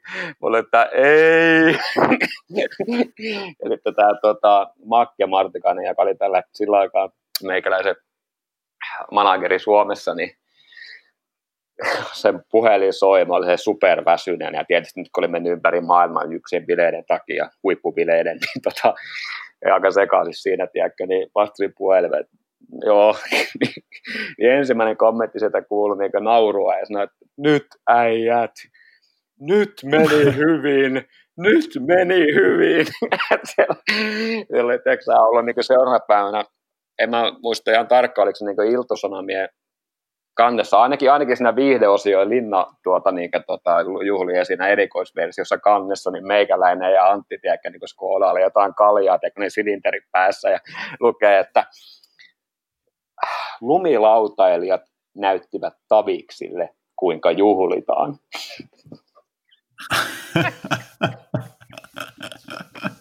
ja, ja tota, Eli summa summarum, aikamoinen setti, että vietettiin maailmaa ympäri ja tultiin viettää linnanjuhlia. Huikea kunnia on niin edelleenkin aivan superfiidiksi ja tuu loppuelämäni olemaan, että sinne pääsi ja kättelee presidenttiä ja näkemään sen meiningin, mutta se oli niin uskomaton kokonaisuus ja se oli huippu se loppu silleen, nyt meni äijät hyvin. Ja siitä, tota, siitä riitti juttua pitkäksi aikaa.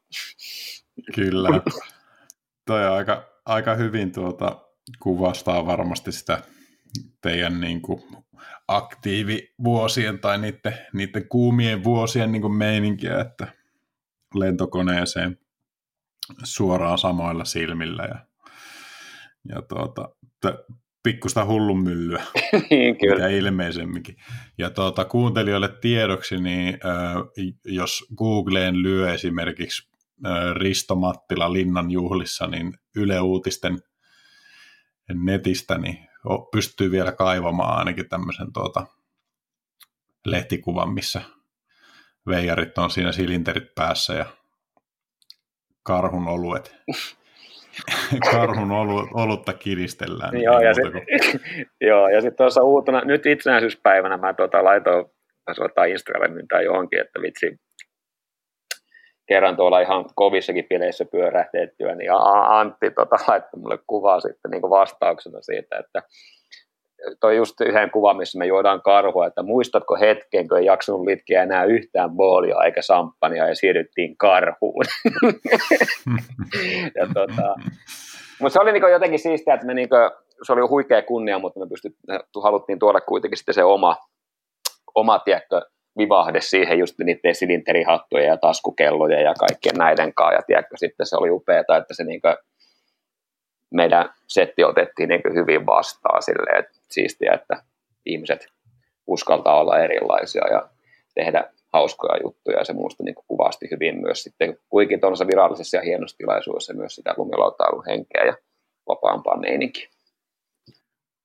No se, se oli varmaan semmoista aikaa, niin kuin, että sullakin varmaan meni monta vuotta semmoisessa lumilauta- ja kisakuplassa. Niin kuin, kerro vähän niistä fiiliksissä tavallaan. Teillä oli ihan, niitä oli, ne oli tosi isoja tapahtumia Japanissa, kaiken maailman hyppykisoja ja US Openeita ja, ja tuota, Aaron Stylia ja kaiken maailman tämmöisiä, niin minkälainen fiilis niissä kisoissa sulla oli? Oliko se, öö, pystyykö se kääntää sen vaikka sen yleisömäärän ja ne, se kisatunnelman niin kuin itsellesi positiiviseksi vai, vai tuota, skagasitko siellä tuota kisatornissa tuloksien perusteella ainakaan et kovin pahasti, mutta kerro vähän fiiliksistä niissä isoissa no, kisoissa. Okay, no, niin, niin, okei. Okay. No tota, kuten mä tuossa aluksi sanoin, että niin kuin, tai vähän aikaa sitten, että junnuna mä en pystynyt häntä sitä yhtään. Sitten mä pystyin kääntämään se, ja mitä enemmän oli porukkaa niin katsomussa, niin sitä paremmin mä laski, ja mitä enemmän about tuli paineita, niin sitä paremmin mä pystyin keskittymään. Et tota, kyllähän on huikeita, jos niinku puhutaan sitten fiiliksistä, että miten niin kuitenkin elämä sitten muuttuu aika nopeasti jostakin asuntovaunusta, kun mennään vaikka siihen Nissan X-Trailiin, kun mä voitin siellä se hyppykisa, missä oli kahden päivän aikana 65 000 katsojaa, niin se fiilis, ensinnäkin hyppiä, siellä oli jami-formaatti, niin saatiin tunnin verran vetää hyndää ja sen jälkeen vielä seiso tiedätkö, niin korkeammalla korokkeella, kun 50 000 ihmistä huutaa sun nimeä sillä Japanin aksentilla, niin se on joku semmoinen fiilis, tiedätkö, mikä ei lähde ikinä pois. Ja siinä niin sitten myös Japani on niin erikoinen maa, niin siinä aika paljon sitten elämä muuttuu, että kun siellä ollaan niin hirveä, hirveitä faneja, niin siellä sitten niin pääsi kokemaan jollakin kierrolla tavalla myös kannuksen poika sellaista ison maailman tähteysmeininkiä, koska niin kuin, että kun me lähdettiin esimerkiksi käväseen pihalla sieltä kisa-alueelta, niin siellä hyökin niin paljon ihmisiä pyytää nimmareita ja ottaa kuvia, että me ei päästy sieltä millään pois sieltä koko torilta, että se piti kuuden turvamiehen voi repiä meidät sisään turvaan tai olisi käynyt äille huonosti. Et se on niin sellaisia kokemuksia, mitä on jäänyt mieleen tuollaista. Ja mä, mä diggasin aina noista kaupunkikisoista sen fiiliksen takia, koska siellä oli paljon ihmisiä ja se oli aina jollakin tavalla spesia, spesiaalia ja siinä pääsi myös niin sitten tavallaan niin lähelle sitä niin fiilistä, koska siellä oli paljon, siellä oli paljon sellaista, että kaikki ihmiset oli sellaisia, jotka oli fiiliksessä lumilautailusta, niin se välittyi sinne torniin ja se oli niin magea fiilis laskea siellä. Noin kaupunkikisat oli siinä mielessä niin upeata ja hu- huikeita kokemuksia, ja kuten Eeren Style ihan sama, että oliko mä toinen Eeren Style Ehrenstaalissa parikin kertaa, niin tota, no ainakin kerran, niin sielläkin sama meininki, että ihan hirveä, hirveä energia yleisöstä ja iso hyvä hyndä ja näin ja paljon toimin, oheistoimintaa myös, että ne oli tavallaan niin sellaisia festareita, mutta siis sehän oli aika kaukana sitten oikeasti niin sitten lumilautailusta, että niin siinä jäi enemmän mieleen näistä tapahtumista sitten just se nopea sessari ja sitten kaikki muu siistit jutut, mitä sillä tapahtui. Että se yleensä meni silleen, että sen pääsi muutaman kerran hyppää ennen kuin kisa alkoi ja sitten vedettiin kisaa ja se oli siinä. Että ääripäänä sitten vaikka esimerkiksi US Openi 2005, kun voitin se slopestyle ja olin sitten my- myös kisojen overall paras laskija, niin siellä sitten pystyi, oli viikon tapahtuma ja joka päivä pääsi niin monta tuntia laskea ja se oli niin kuin, että silleen niin kuin lumilautailun ehdoilla, eli siellä niin pääsi niin oikeasti vääntämään metukkaa ja fiilistelee huippupaippia ja huippuhyndiä. Ja, että se, niin kuin, se oli mun mielestä sitten kuitenkin niin sitä aidointa lumilautailua ja kisameininkiä, mistä mä sitten niin tykkäsin. Eli kaksi aivan täysin erilaista skeneä, mm. ja molemmissa niin kuin omat, tota, omat hienot puolensa. Hmm. No pakko kysyä, kun kiinnostaa, niin kuin, et tietenkään päässyt, harvapa tuommoista on päässyt kokemaan semmoista niin kuin rockistara meininkiä, mitä, mitä noissa kaupunkikisoissa ja, ja muussa tuommoisessa on, niin ö, kuten kerroit siitä nopeasta tavallaan vaihdoksesta sieltä, sieltä tota asuntovaunusta nuudeleiden keskeltä sitten tuommoisille areenoille, niin mitä se tekee niin kuin semmoiselle nuoren miehen minäkuvalle, että miten sä käsittelit tavallaan sitä tilanteen vaihosta? Oliko mitään semmoista niin kuin egon paisumista tai pystytkö pitämään jalat maassa tuommoisen sirkuksen keskellä? Niin, tota, okei, mun vastaus on ehkä vähän erilainen. Ja sä ajattelet sille niin se, että mä voitin jonkun kisan Japanissa, niin nousiko siitä mun ego, että niin mä nousiko jalat maasta. Mutta kun mä ollut semmoinen supertavoitteellinen, kilpailuhenkinen tota, tyyppi, niin ja sitten mulla oli semmoinen va- todella vahva putkinäköisen asian suhteen, että mä niin pyrin sinne mun tavoitteeseen. Että niin mä teen kaikkeni, että mä sinne pääsen. Niin et sillä tavalla mä olin niin egoistinen urheilija jo ennen kuin noin mitään tapahtui, koska mä olin, mä olin mielessäni voittanut ne kisat jo. et tota, se, sitten, että kun se tapahtuu, niin se ei omasta mielestäni tiedätkö, muuttanut mua sillä hetkellä yhtään, vaan että mä pystyin periaatteessa niin nauttimaan niitä ulkoisia hedelmiä, mitä se toi tullessaan. Mutta että niin kuin, mä, mulla oli tosi, mä olin tosi päättäväinen ja mä niin tein hirveästi hommaa, että mä niin kuin, se tavallaan se hedelmä, mikä siitä työstä tuli, niin se ei siinä vaiheessa enää muuttanut mua, vaan mä olin, mä olin ollut jo aika raju putkinäköinen egoistinen yksilöurheilu, jos nyt tälleen ihan raakasti sanotaan. Hmm, hmm. Um, no haluatko, haluatko avata tota, noita kelailuja ton uh, egoistisen yksilöurheilijan fiiliksen takana enemmän? me pari viestiä vaihettiin ennen ohjelmaa ja se oli niin kuin yksi näistä teemoista, mihin, mihin tuota, vihjasit, että, että sulla voisi olla jotakin, niin kuin, jotakin kelailuja siihen liittyen. Onko sä miettinyt niin, no niin siis... nyt jälkeenpäin vaikka jotenkin sitä? niin, no tota, niin, ehkä meistä jokainen silloin tällä hyppää sinne historiaa ja mieti asioita, mutta siis sitä ei pysty vaikea ei kannattaisi miettiä asioita tämän hetken maailmankatsomuksen mukaan, mitä silloin teki. Mutta siis se kela, mikä siinä oli, oli vahva se, että niin vaikka lumilautailu on superyhteisöllistä ja siellä on hyviä tyyppejä ympärillä ja kaikki oltiin niin oikeasti frendejä. Mm. Ja siis suurimmat osin myös ystäviä, koska meillä oli sama intohimo. Niin kuin mä äsken sanoin, että se, niin se ei, vaikka se olisi mikä tilanne, niin se yhdistää niin paljon, että ei siitä tule mitään vihamielisyyttä. Mutta silleen, mutta kuitenkin, että kun me taistettiin sitä samasta leivästä, vaikka tämä kuulostaa, mä tiedän, että tuolla on moni, niin kuin, että se niin kuin, että se, vaikka se lumilautailu on semmoista, niin kuin sanotaan haastattelussa, että me pidetään vain kivaa ja että tämä on tällaista, että pidetään vain ka- hauskaa kaveriden kanssa, niin sen verran voi verhoa avata, että se on myös raakaa, raakaa kilpailua ja, nimiä, ja se on oikeasti yksilöurheilua. Että siinä täytyy olla tiettyjä, tiettyjä voimia. Ja tota, en mä niin oikein pysty sitä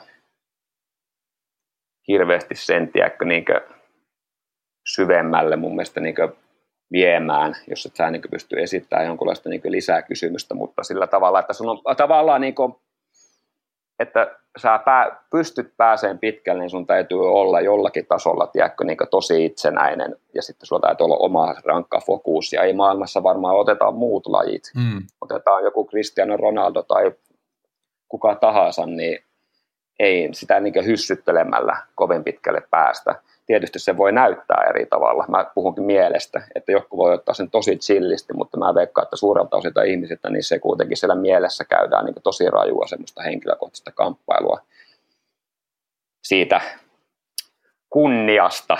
Mm, mm. Joo, joo. Siis pääsin todellakin nyt paremmin kärryille tuohon, että mikä siinä niin kuin, mulle on jäänyt mieleen joskus, mitä toi Kier Dillon sanoi jossakin kisassa, missä, missä tota, se oli jo niin kuin uransa selkeästi jo ehtoa puolella ja, ja tuota, taisi olla joku paippikisa ja se sitten pärjäsi siellä ja sitten se oli silleen, että näille nuorille jannuille tämä on niin tämmöistä hauskanpitoa, mutta hän on niin kuin tienaamassa lapsille leipää täällä, että ei tämä ole mikään läppä enää mulle, että, että, tota, että näin se vaan menee. Ja mua, mua tota, kans kiinnosti se, kun olit postannut Instagramiin tuossa joku aika sitten vähän tuoreemman klipin Talmasta, missä vedit frontti 9 tailgrabin ja totesitkohan sinne jotenkin tälle, että sä oot maksanut sun asuntolainan niin kuin tällä tempulla? niin, kyllä. Niin, että se on ihan ammatti, ammatin harjoittamista sitten sillä tasolla. No joo, okei, mutta tämäkin pitää purkaa osiin, koska mä en halua, että saa semmoista väärää kuvaa, että esimerkiksi meikäläinen, tiedätkö, on siellä ollut niin talkoissa kädet, tiedätkö, näppylähanska kädessä, että nyt tehdään rahaa ja plää, plää, plää, koska varmasti ihmiset on saanut kuvan tästä koko haastattelun aikana, että tätä on edetty niin isolla sydämellä, että tämä laji on millään tavalla mahdollista. Hmm. Mutta, siinä on myös se, mutta siinä on myös se toinen, toinen näkökulma, että jos sä haluat jatkaa ammatti-ihmisen tai ammattilumilautoilija uraa, sun täytyy saada niitä parhaita kuvia, jotka menee lehteen, sun täytyy olla paras niissä kisoissa. Mutta siis siinä vaiheessa, kun sä rupeat kelaamaan sitä rahaa, niin mä veikkaan, että siinä vaiheessa alkaa olemaan jollakin tavalla, tiedätkö, niin hako teillä. Täytyy ajatella mieluummin sitä, että pystyy tekemään parhaansa ja olemaan oikeasti, tiedätkö, niin sillä tasolla, riittävällä tasolla siinä lajissa. Mm. To, onhan, se, onhan se kuvauspuolessakin varmaan vähän sama. Luin tuossa just noita vanhoja slämmereitä, niin siellä esimerkiksi Ville Yliluoma pohdiskeli vähän niin kuin sitä, että et, et kyllä sitä niin kuin tulee harkittua, että, että minkälaisia juttuja niin kuin vaikka kannattaa tehdä ihan kuvausprokkiksessa, minkälaisia riskejä vaikka siellä kannattaa, kannattaa ottaa.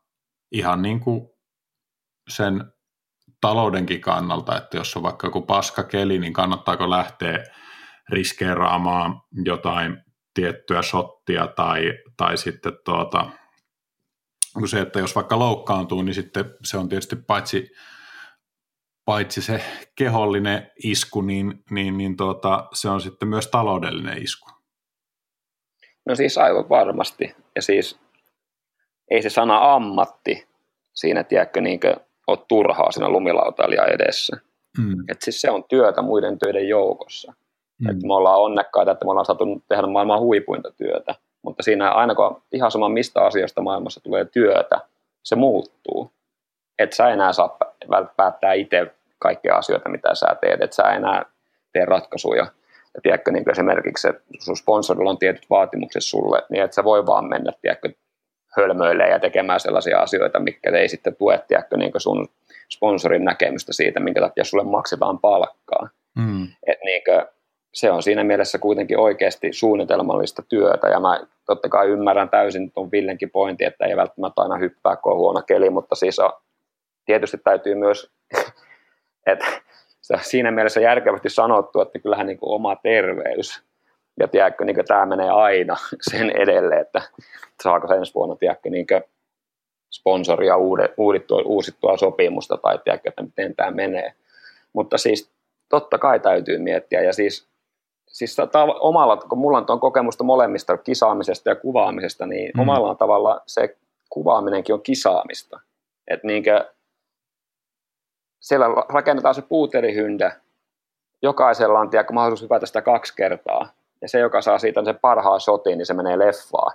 Et niinkö, et mm. se, niinkö, et siinäkin täytyy niinkö olla, tiedätkö, niin, ja sitten se ollaan jossakin photoshootissa, niin se, joka vetää isoimman ilman tai hullumman jutun, niin siitä tulee shotti lehteen tai leffaan, että niinkö, aina se on semmoinen kuitenkin kilpailutilanne, vaikka niin ne sessiot on hyvässä mielessä järjestetty ja hyvien kavereiden kanssa, niin se kuitenkin täytyy ymmärtää, että temput, mitä tehdään, on hulluja ja vaan siinäkin kuitenkin se tavallaan paras juttu palkitaan. Hmm. Et se on niin se toinen puoli, mitä moni ei monesti ajattelee, että sitten kun vaikka leffassakin tulee se 12 klipin pätkä, niin se työmäärä, mikä siihen on tehty, niin se on uskomattoman suuri. Ja kuinka paljon siinä on otettu riskejä ja kuinka paljon, tiedätkö, niin nähty vaivaa sen eteen, niin se ei välttämättä heijastu sillä tavalla muuta kuin sille ihmisille, jotka sitä itse tekee, että se jää monesti sitten niin taka-alalle. Ja siis yksi juttu, minkä takia mä tästä paasaan, niin mun mielestä niin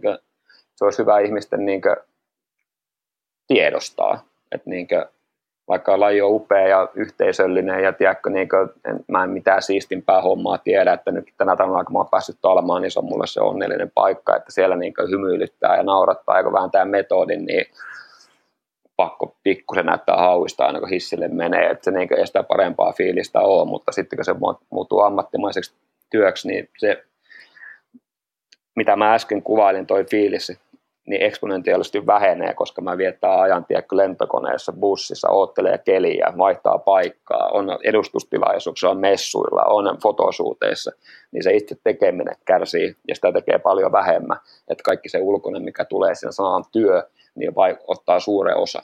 Hmm.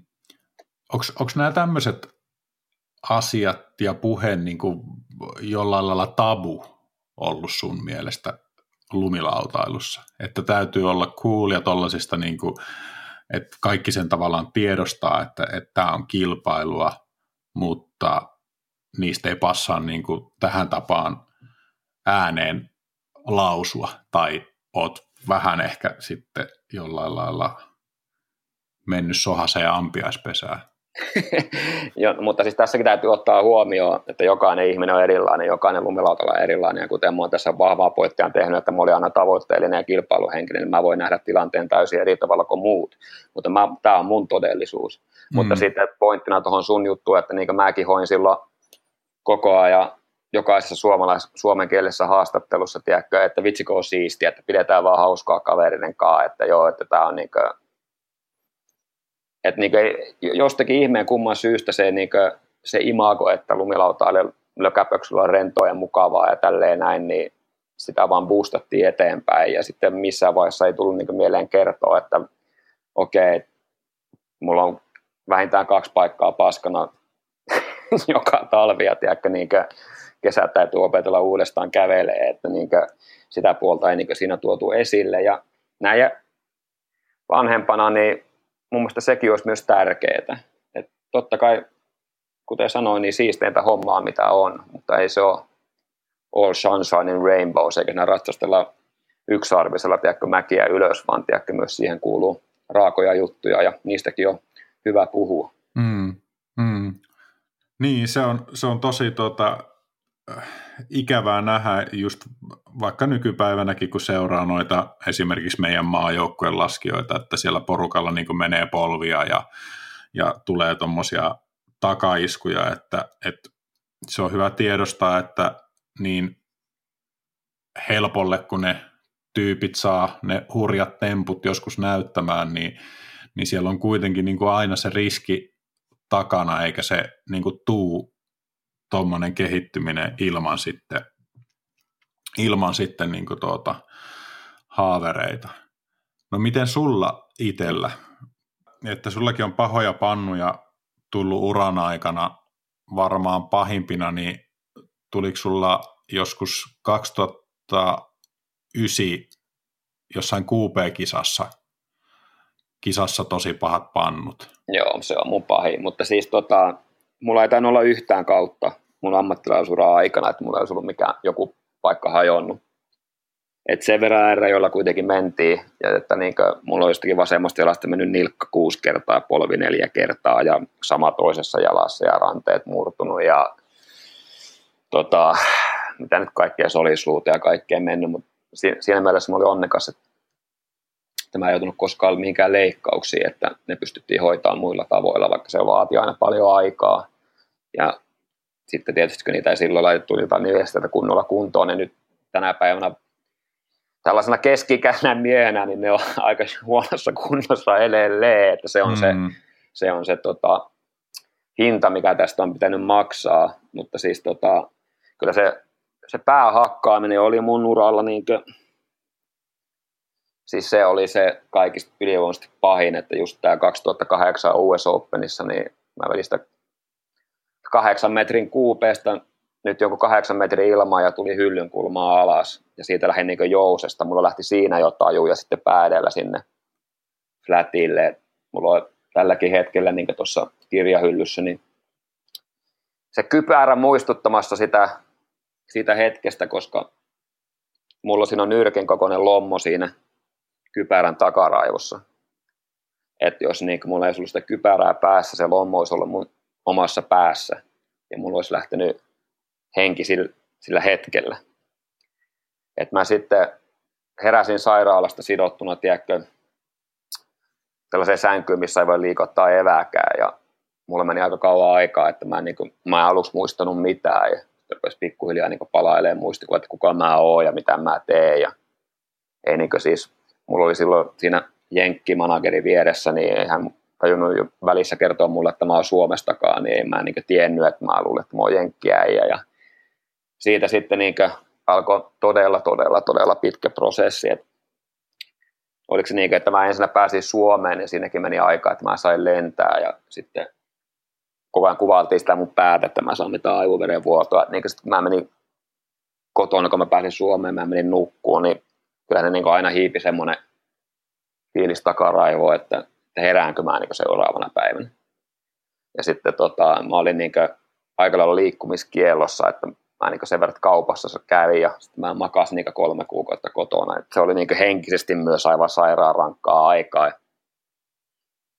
Mutta heti kun mä sain lääkäriltä luvan mennä mäkeen, niin mä ajoin samana päivänä yhdeltä istumalta Lauttasaaresta Ylläkselle ja meni hyppiin hyndää, että, niin, että se, se ei intohimo ja se halu tehdä ei niin kuin, se ei niin kuin, se ei lähtenyt mihinkään, että ei, eikä siis mä, mä halusin jatkaa sitä hommaa niin paljon, että mä en miettinyt sekuntiakaan, ettenkö mä saman tien, kun mä saan luvan, niin mä lähden laskee ja mitä luulette, oliko esimerkiksi mun äiti samaa mieltä?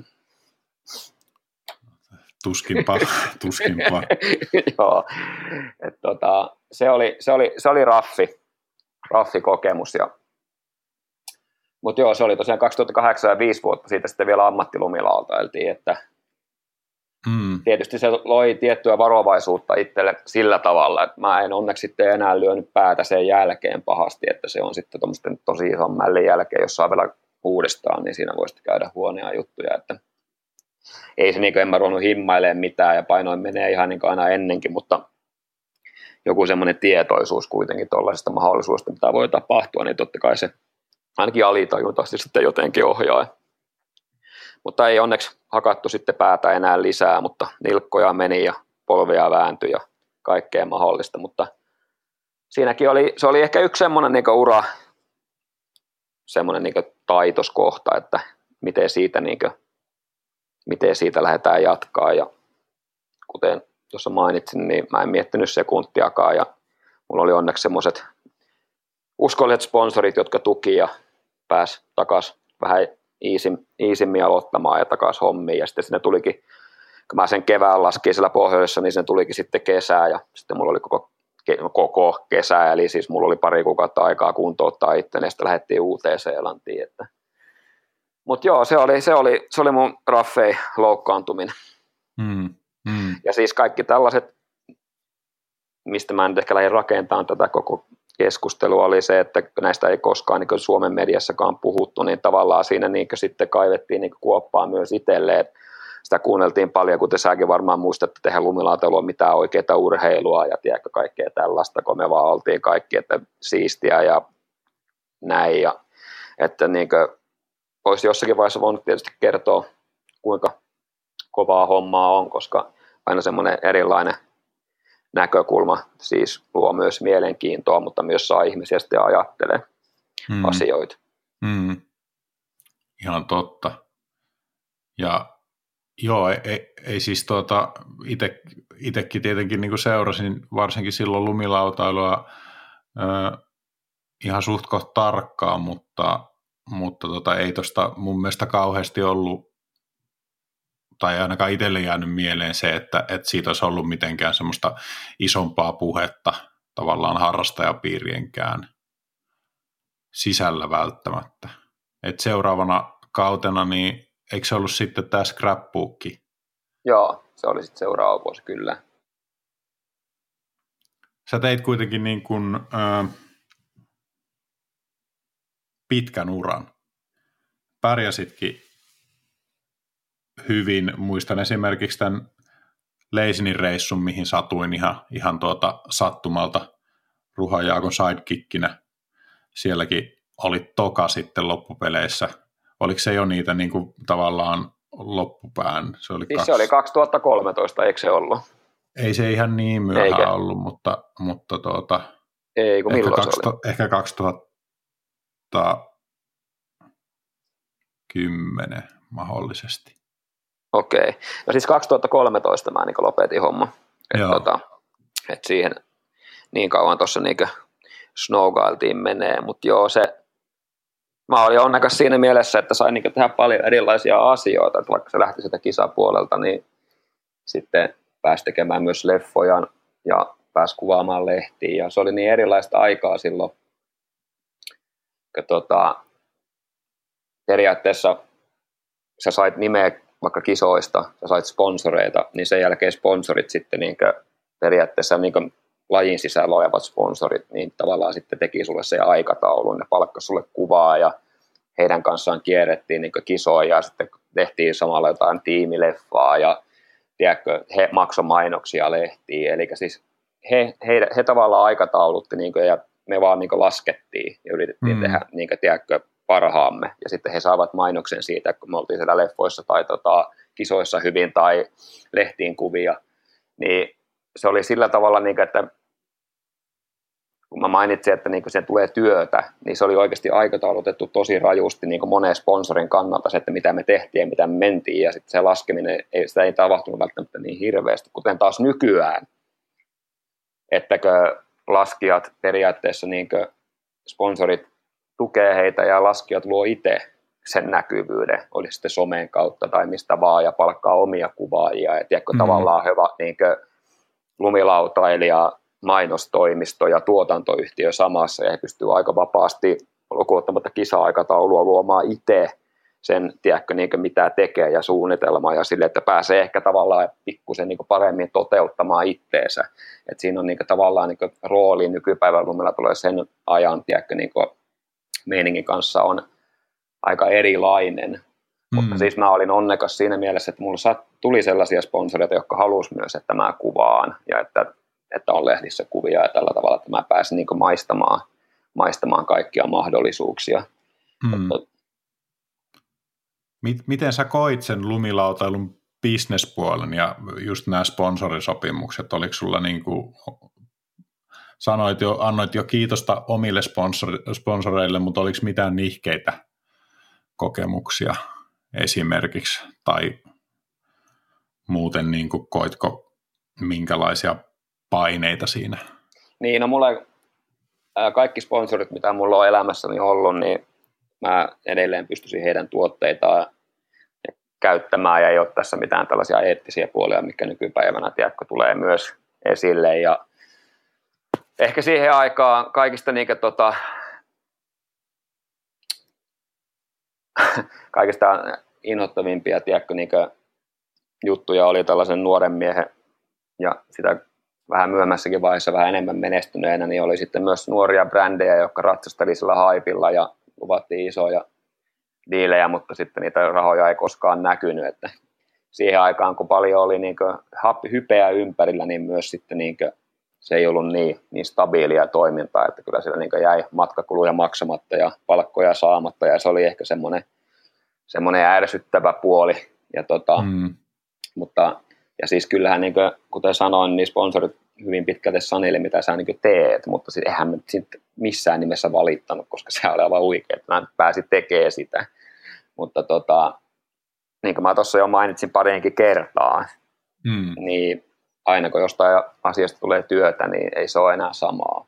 Et, tota, se kaikki, mitä se lumilautailu ulkopuolella tulee, niin se korostuu ja se vie vaan, mitä menestyneempi sä oot, sitä enemmän se vie aikaa. Ja se vie aikaa siitä, tiedätkö, niin itse intohimosta. Ja siinä sitten niin helposti voi myös, voi myös polttaa itsensä loppuun ja vähän niin hukata sitä sisintä ajatusta, että minkä takia sitä hommaa edes niin oikeasti tekee.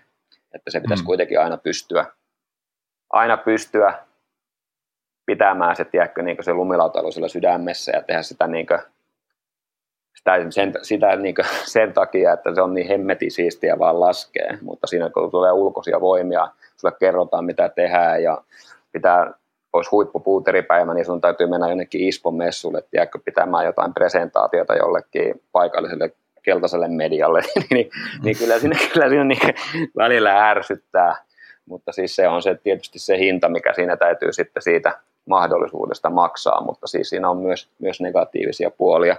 Ja sitten niin kuin, sen takia nytkin mä, nyt kun on tuolla tiedätkö, talmassa laskemassa, esimerkiksi tänä talvena, niin tota, se on taas takaisin sitä aivan puhdasta, että ei ole muuta kuin lauta ja kaverit ja meikä, ja siis ei sen parempaa olekaan. Mm. Mm. Niin, kun sulla ei ole enää niitä ammattilaisen velvoitteita siinä, tai muutenkaan niin kuin tavallaan tämmöisiä intressejä, mitään muuta kuin nauttia ja pitää hauskaa. Niin, kyllä. Ja sitten oli se niin kuin, sitten myös se, ehkä tästä tulee no, hieman negatiivispainotteisia juttuja, mutta ehkä siis näitäkin on hyvä päästä joskus ulos, mutta sille on siinä myös sitten kaikki se loukkaantuminen ja niiden kautta, tiedätkö, niin niistä paraaminen ja heti mäkeen meneminen, niin se sitten vie sitä, vie sitä iloa siitä hommasta, vaikka oikeasti se on. Sitten kun pääsee vaan huvikseen vääntää sitä metukkaa, niin se on parasta. Hmm. No pitäisikö meidän mennä siihen tavallaan sun uran jälkeiseen aikaan?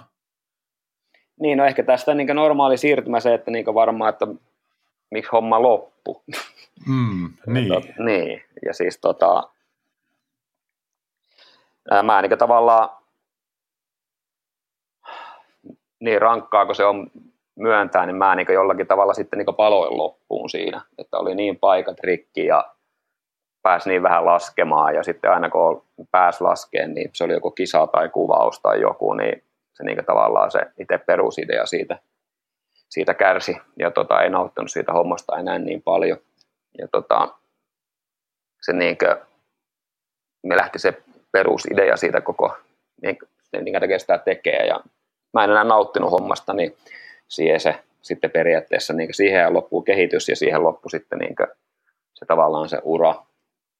Että tota, mulla meni pitkä aikaa ennen kuin mä sen mun ura lopettamisen jälkeen menin takaisin mäkeen, että niin se meni niin mm. niin vahvaksi, että niin halusi vaan niin jotenkin pois siitä tilanteesta.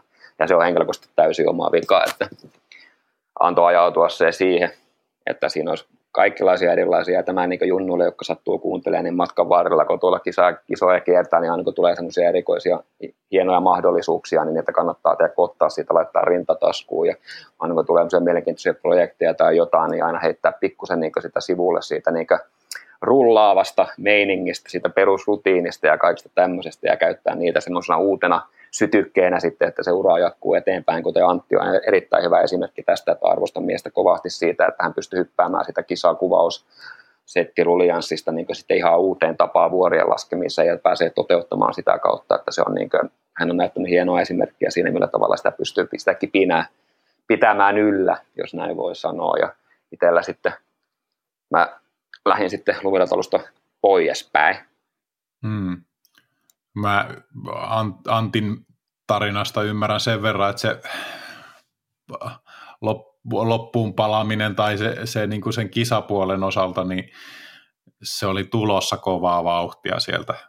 Että jos ei se olisi niin kuin tehnyt sitä muuvia, niin, niin, niin silloin olisi ollut varmaan, varmaan se niin kuin sen ainakin riskinä kasvanut ko- kovasti tuota se semmoinen burnout lumilautailu, ja siis onhan niitä tosi monia muitakin, jotka kun on lopettanut, niin ei niitä ole sitten sen jälkeen rinteessä, rinteessä tuota, näkynyt.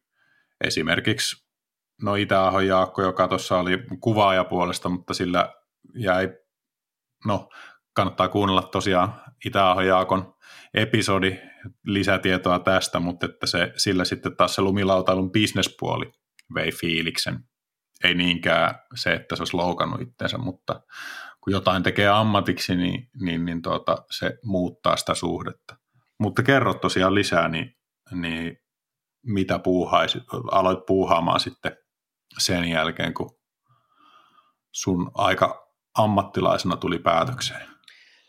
No tota, mulla oli paikat niin rikki, että mun piti muun muassa opetella juokseen uudestaan, että mulla oikeasti niin meni aika pitkälti kaksi vuotta siinä, että niin sai kehoa sellaiseen kuntoon, että oli niin hyvä fiilis.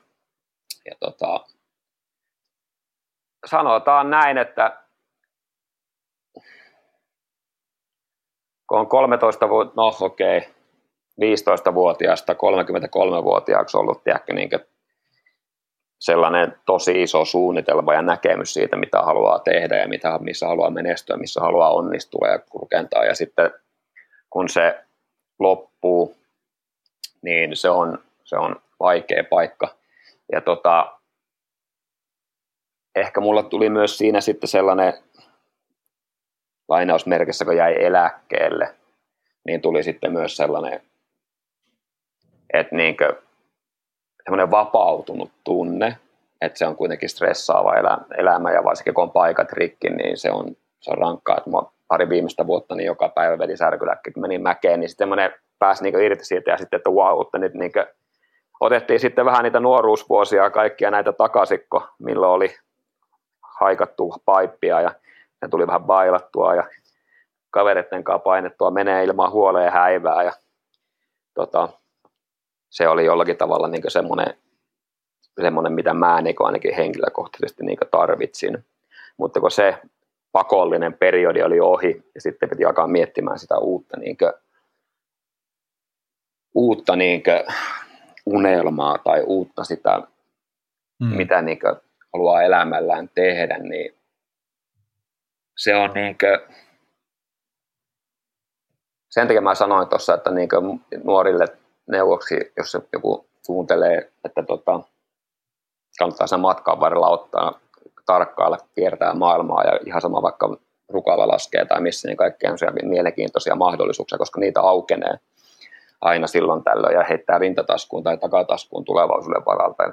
Niin ei tuu semmoista, tiedätkö, niin tyhjän päälle sattumista, mutta kun mä itse olin taas semmoinen tavoitteellinen putkinäköinen äijä ja mä olin aina niin tein sitä yhtä juttua periaatteessa vaan, niin sitten kun se vedettiin alta pois, niin tippu periaatteessa niin täysin tyhjän päälle. Mm. Ja siitä on niin sitten vaikea, vaikea lähteä tiedätkö, rakentaa, jos sulla ei ole niin visio. Ja, tota, ja sitten mitä kauemmin sulla kestää se vision löytäminen, sitä vaikeampaa siitä tulee. Et tota, sitten mulla meni monta, noin monta vuotta. Mä tein vähän jotain erinäisiä duuneja, pikkusia duuneja tänne niin jollekin snowkaan liittyville firmoille ja selosta ja selostushommia ja tällaisia, mutta sitten niin lähdin kapitalisoimaan sitä, tätä samaa tavoitteellisuutta ja tiedätkö, niin sellaista kovaa työmoraalia ja sitä niin sitten ja perustettiin sellainen sosiaaliseen mediaan liittyvä, liittyvä startuppi, ja tota, siinä pystyy tietysti niin käyttämään sitten, ja on, siinä mielessä pystyn käyttämään paljon niitä, mitä oppinut yksilöurheilijana, että pitää puskea mm. menee, ja tiedätkö, niin se matka on vähän niin samalla niin nuoren miehen matka, tiedätkö, niin ammattiurheilijaksi, että mennään niin juna eteenpäin asema kerrallaan, ja jokaisesta asemasta tulee tietty määrä, tiedätkö, niin meininkiä, rahaa ja porukkaa ja sitten mennään seuraavalle asemalle ja jossakin vaiheessa se toivottavasti lähtee lentoon ja sitten mennään ympäri maailmaa. Mutta siis tota, se oli myös niin sitten yksilöurheilijalle vaikea tilanne siinä mielessä, että nyt ei enää ollutkaan sitten sitä, mä oon tässä monta kertaa maininnut sitä, niin sitä ei ollut niin ympärillä enää niitä ihmisiä, jotka näki asiat täysin samalla tavalla kuin sinä. Tai että niin kuin, mm. Eli siis mm. puhutaan vaikka sitä Korean lumilautailijoista, tai niin ne oikeasti, ollaan, oikeasti on kaikki kavereita, ja kun on sama päämäärä, niin sitten kun tullaan tämmöiseen bisnesmaailmaan, ja tiedätkö, niin aika tyhjältä tuota, niin kuin, pohjalta lähdetään, jos ei pääse rakentamaan sitä niin kuin, lumilautailijoiden kanssa tai sattumalta hyvällä turvalla samanhenkisten kanssa, niin se on, siinä ei olekaan sitten enää ympärillä sellaisia ihmisiä, jotka tiedätkö, niin näkee asiat samalla tavalla kuin sinä. Ja se on niin vaikea paikka sitten, kun on oppinut niin menemään itse vaan eteenpäin tälleen näin, niin siinä vaiheessa sun täytyy avata sun mieltä ja alkaa myös tiedätkö, niin ottamaan muiden ihmisten niin kuin, tiedätkö, näkökulmat huomioon ja rakentaa semmoista niin kuin, yhteistä toimintamallia. Ja se on sitten, mikä oli mulle henkilökohtaisesti niin kuin, sitten ton lumilautalun jälkeen niin erilaisten ihmisten, joilla on erilaisia näkemyksiä, erilaisia tavoitteita, erilainen tapa toimia tietyissä tilanteissa, niin niiden yhteen saaminen ja tiedätkö, niin sillä tavalla, ja se, että sieltä tuen hakeminen tosi vaikeaa. Ja se sen niin kuin, oppimiseen mulla meni hirveästi energiaa. Ja tota, eli vaati periaatteessa niin aika paljon multa, että mä pystyin vähän niin muuttamaan sitä mun hyvin putkinäköistä asennetta. Hmm. Mutta tota, sitäkö tiedostaa tilanteen ja pistää tota, ottaa se appelsiinin käteen, mikä on mun lumilautauraa ja rupeaa tiedätkö, niin pikkusen sieltä kuoriin tiedätkö, niitä ympäristötekijöitä ja semmoisia, mikä mä ajalainen ihminen mä oon ja sitten alkaa laittaa sitä uutta tilannetta siihen paikalleen, niin loppupeleissä sieltä löytyy semmoinen tiedätkö, ihminen, joka on minä, jossa on kaikki ne hyvät puolet lumilautailusta ja pystyy myös ottaa muiden ihmisten näkökulmat haltuun ja sen jälkeen näkemään maailman pikkusen eri tavalla, mutta käyttää myös sitä kaikkea mahtavaa historiaa hyväksi. Mm. Onko tota, sä käynyt niin kuin tekemässä muita puheduuneja? Mua alkoi kiinnostaa kuin niitä kommentaattorihommia, kun selvästikin niin kuin, tuota, myös, myös suu käy ja aivot käy, niin tuota, onko sulla ollut sellaisia, monet tämmöiset niin kuin entiset urheilijat saattaa niin kuin ammentaa niistä kokemuksista ja olla jo jonkinlaisia valmentajia tai motivaatiopuhujia tai tämmöisiä, niin onko toi, toi niin kuin käynyt sulla mielessä tai onko sulla pyydetty? Tota, äh, mun, mä, mä en ole tehnyt muuta kuin niitä selostushommia. Ja siis suurin syy nyt tässä, ja nyt okei, okay, mennään, äh, mulle on tarjoutunut mahdollisuus muun muassa niin lähteä tekemään sellaista työtä, että niin kertoisi näistä mun kokemuksista tai kokemuksen kautta ehkä antaisi niin nuorille urheilijoille, tiedätkö, esimerkkiä omien tarinoiden kautta enemmän tietämystä siitä, että ei tipu sille tota, ää, tyhjän päälle niin sanotusti. Mutta mä en mm. ole, mulla ei ole ollut nyt mahdollista siihen suuntaan lähteä.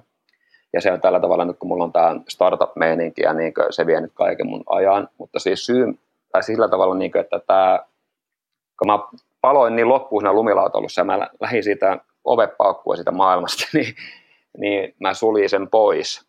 Niin sitten tavallaan niitä mahdollisuuksia olisi varmaan siinä vaiheessa ollut hyvä lähteä heti kapitalisoimaan, mutta sitten kun mä lähdin aivan toiselle polulle, niin mä en ole niin kuin, ennen kuin nyt mä oon taas niin kuin, saanut mun mielen kuntoon ja tällä tavalla niin pystyy ajattelemaan asioita niin tällä tavalla rakentavasti eikä vaan sille vanha historia ja vanha lumilautalle äijän näkökulmasta, niin nyt olisi se hetki, että mä haluaisin kantaa korteni kekoon siinä, että mahdollisesti, tiedätkö, niin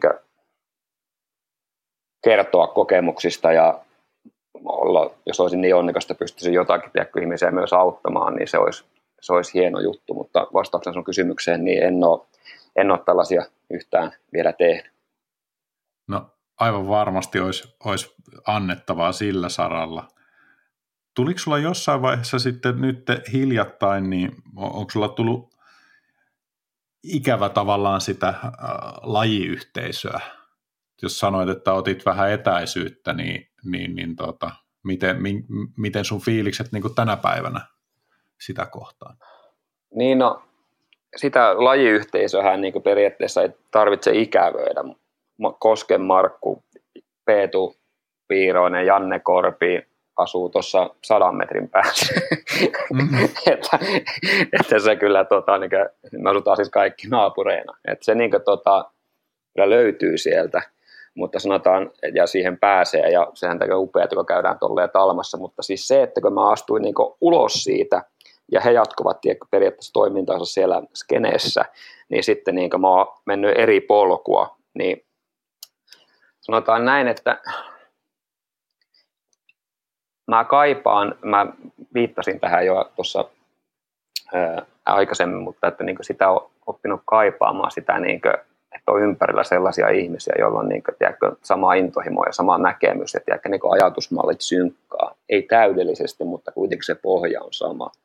Ja nyt kun mm. mulla ei ole ollut tiedätkö, sellaista pohjaa tässä, sanotaan siis moneen vuoteen, että on pitänyt tehdä näitä hommia niin erilaisten ihmisten kanssa, jotka tulee eri näkökulmista. Totta kai siinä oppii paljon, mutta siis se on omalla tavallaan tosi yksinäistä. Ja sitten kun tulee paljon sellaisia erilaisia ihmisiä ympärille, joilla on erilaisia näkökulmia, niin helposti sitä sitten itsekin olen suhteellisen sosiaalisesti älykäs ihminen, niin adaptoidun tilanteeseen sitä kulmasta, mistä ihmiset lähestyy meikäläistä. Eli periaatteessa mä niin erilaisten ihmisten kanssa hengaan justiin sellaisena kuin ne on. Ja sitten se siinä vaiheessa, tiedätkö, niin se oma oleminen tai kuka mä itse olen, niin se kärsii.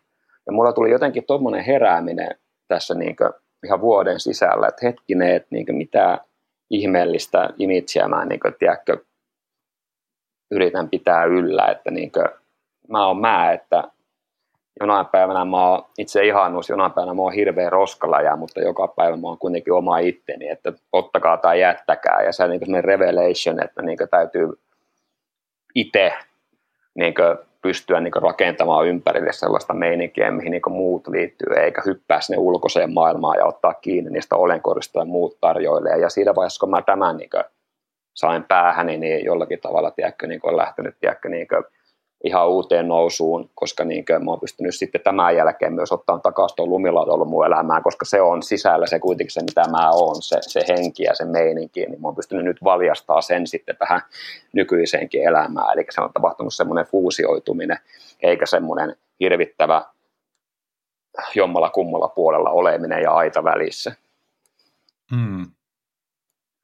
Mulla, mulla tulee tuosta mieleen yksi semmoinen, nyt kun alettiin puhumaan niin kuin työn ja identiteetin ja ihmis, ihmisten suhteista, niin tämmöinen vanha lumilauta kuvaaja kuin Dano Pendygrasse, okay. niin tota, postasi tuonne LinkedIniin, että kun sanotaan aina, että, että ei kannata niin kuin sekoittaa työtä ja ystävyyttä, niin se heitti tämmöisen ajatuksen, että hän on itse asiassa ihan päinvastaisilla linjoilla, että kun mm, ihmiset viettää töissä niin paljon aikaa niiden elämästä, e, että joskus kun aikuisuus tulee ja vie ja, ja tuota, sekin huomasi sen, että se oli niin kasvanut erille eikä ollut hengannut pitkään, pitkään aikaan niin näiden sen vanhojen lumilautailukavereiden kanssa, niin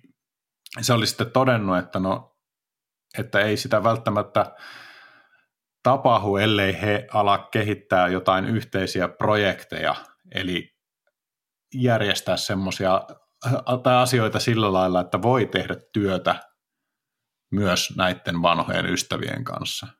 Niin se kolahti mulle henkilökohtaisesti aika hyvin. Että, että mun mielestä siinä oli tietynlainen viisaus, että, että silloin työ on nautittavaa, jos sitä tekee ympä, ystävien ympäröimänä?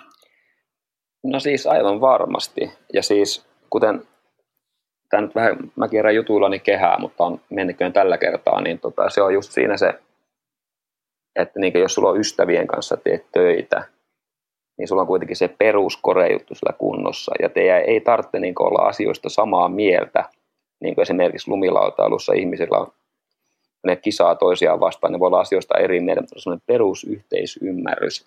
Ja se ei vaadi sitä, että ollaan täysin samaa mieltä, vaan että ymmärretään toisia ja pystytään rakentamaan sen perusteella. Sen takia mun mielestä ystävien kanssa, tiedätkö, niin kuin, ää, työskentelen on täydellinen tilanne, eikä se tarkoita, että jos niin ei olla samaa mieltä, ettei niin diggaa sitä tyypistä. Mutta sitten taas, jos on tuntemattomien kanssa tekee töitä, kun ei ole semmoista mitään pohjaa sillä tai semmoista jotain niin yhteistä pientä pähkinää siinä, niin ne omat henkilökohtaiset subjektiiviset mielipiteet vastaan toiseen henkilön mielipiteet voi vahvasti tulla yhteen ja se ei välttämättä rakenna mitään kovin hyvää. Ja siis se on sellainen asia, minkä kanssa meikä ainakin on joutunut tuossa niin taistelemaan. Et niin se on joko niin sellaista, niin kuin, että on niin itse sama tai on itse samaa mieltä ja niin kuin tavallaan niin kuin luovuttaa se oman näkemyksen tai sitten toinen on oikeassa. Että se niin mun mielestä on niin siinä semmoinen helposti yhteisymmärryksen ja yhteisen sävelen löytäminen on huomattavasti vaikeampaa tuommoisessa niin laajassa työporukassa niin kuin ystävien kesken. Ja omasta mielestä niin sellaisten ystävien ja samanhenkisten ihmisen kanssa työskenteleminen olisi ainakin meikäläiselle se paras ratkaisu. Hmm.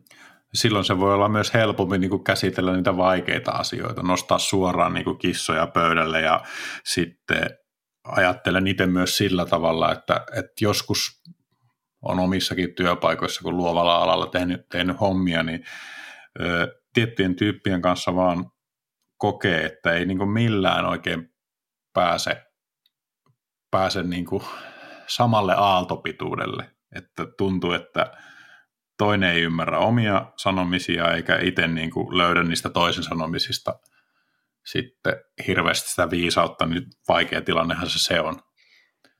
Niin, siis se on super vaikea tilanne, että just kun silleen, että jos on molemmilla vahvoja omia mielipiteitä ja semmoista common groundia ei siitä löydy, tiedätkö, niin se on erittäin hankala tilanne, ja kuten sanoit tuossa, ja mäkin sanoin vähän eri tavalla, niin se niin ystävän kanssa pystyy nostamaan sitten, tiedätkö, sen tai kaverin tai sama henkilön kanssa pystyy nostamaan kissan pöydälle, koska et sä rupea bisnespalavereissa tai tuollaisessa puhumaan tiedätkö, oikeasti sun tunteista tai tiedätkö, että millä tavalla tämä sun mielipide niin iskee tähän mun mielipiteeseen asiasta ja millä tavalla se näkemysero vaikuttaa mun ajattelumalle ja tulevaisuuden koko asiasta, vaan sä niin vaan puolustat sitä luomaa meininkiä. Et se ei mene ehkä niin syvälle. Mutta siis tota mä niin kaipaan, palatakseni tähän jo alkuperäiseen kysymykseen sitä, että lumilatulun maailmassa se oli aina mageeta, kun oli sulla tilanne mikä tahansa, niin oli koko ajan semmoinen ihminen tuossa vieressä, oli siis aina, kuka ymmärsi. Mm. Ja vaikka ei oltu samaa mieltä, niin tuli yhteisymmärrystilaa. Kyllä. Hei, tota, onko sulla jotain semmoisia ihmisiä, nyt kun ihmisistä puhuttiin ja ystävistä puhuttiin, jolle, jolle tota, antaa kiitoksia tai lähettää jotakin terveisiä, tai, tai sitten onko jotain aihetta, minkä haluaisit vielä käsitellä ennen kuin pistetään arktiset linjat mm. säppiin? No joo, tota, tässä varmaan isää ja äitiä ja siskoa pitää tietysti kiittää, koska ilman heitä tai siskoja ja isää ja äitiä, ettei täällä niin muuten tätä hommaa olisi lähtenyt mitenkään. Ja kuten tuossa on tarinan, tarinan varrella on näitä kaikkia kavereita kiitetty sieltä tota, Seimäni, upea tyyppi, Miikka Haast, upea tyyppi, sieltä löytyy niin paljon porukkaa. Jari Laaksolle suuri kiitos siitä, että hän on tehnyt mun eteen ja ilman häntä ei tosiaan olisi ollut mitään mahdollisuutta päästä näin pitkälle. Ja tietysti sitten näiden ulkomaalaisten tiimanagereiden tota, tuki on ollut huima. Ei nyt ei varmasti tätä kuuntele, kun suomen kielen taito on hieman huonompi kuin meillä, mutta esimerkiksi tota, sieltä löytyy Billabongilta ja Flowlta ja kaikilta sponsoreilta oikeastaan, tiedätkö se yksi team managerin henkilö, joka on ollut siinä tukemassa ja kantamassa ja kuljettamassa sairaalaa ja ne on niin sellaisia, sellaisia voimavaroja, mitä, voimavaroja, mitä tulee harvemmin kiitettyä, elää kuitenkin niin siinä isossa sumussa, missä yrittää, yrittää tota, itse suorittaa parhaalla mahdollisella tavalla. Ja, tota, ja siis kiitos myös sinulle, että sain mahdollisuuden kertoa tämän mun tarinan, koska siis tämä on huikea mahdollisuus päästä vähän avaamaan meikäläisen, meikäläisen maailmaa, koska tässä on ollut aika hiljasta meikäläisen puolesta pitkään, niin tämä on ollut hieno kokemus ja elämäni ensimmäinen podcasti tähän vielä päälle.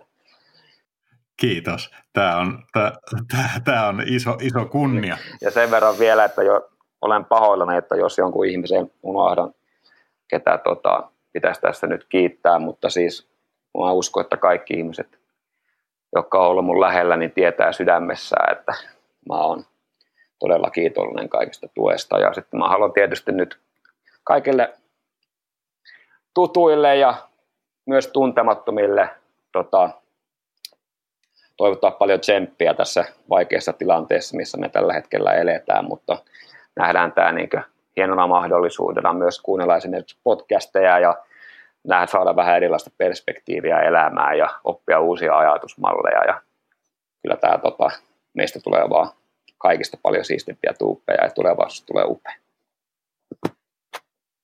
Mulla ei ole siihen enää mitään lisättävää muuta kuin, että kiitos Risto Kiitoksia. tästä hetkestä.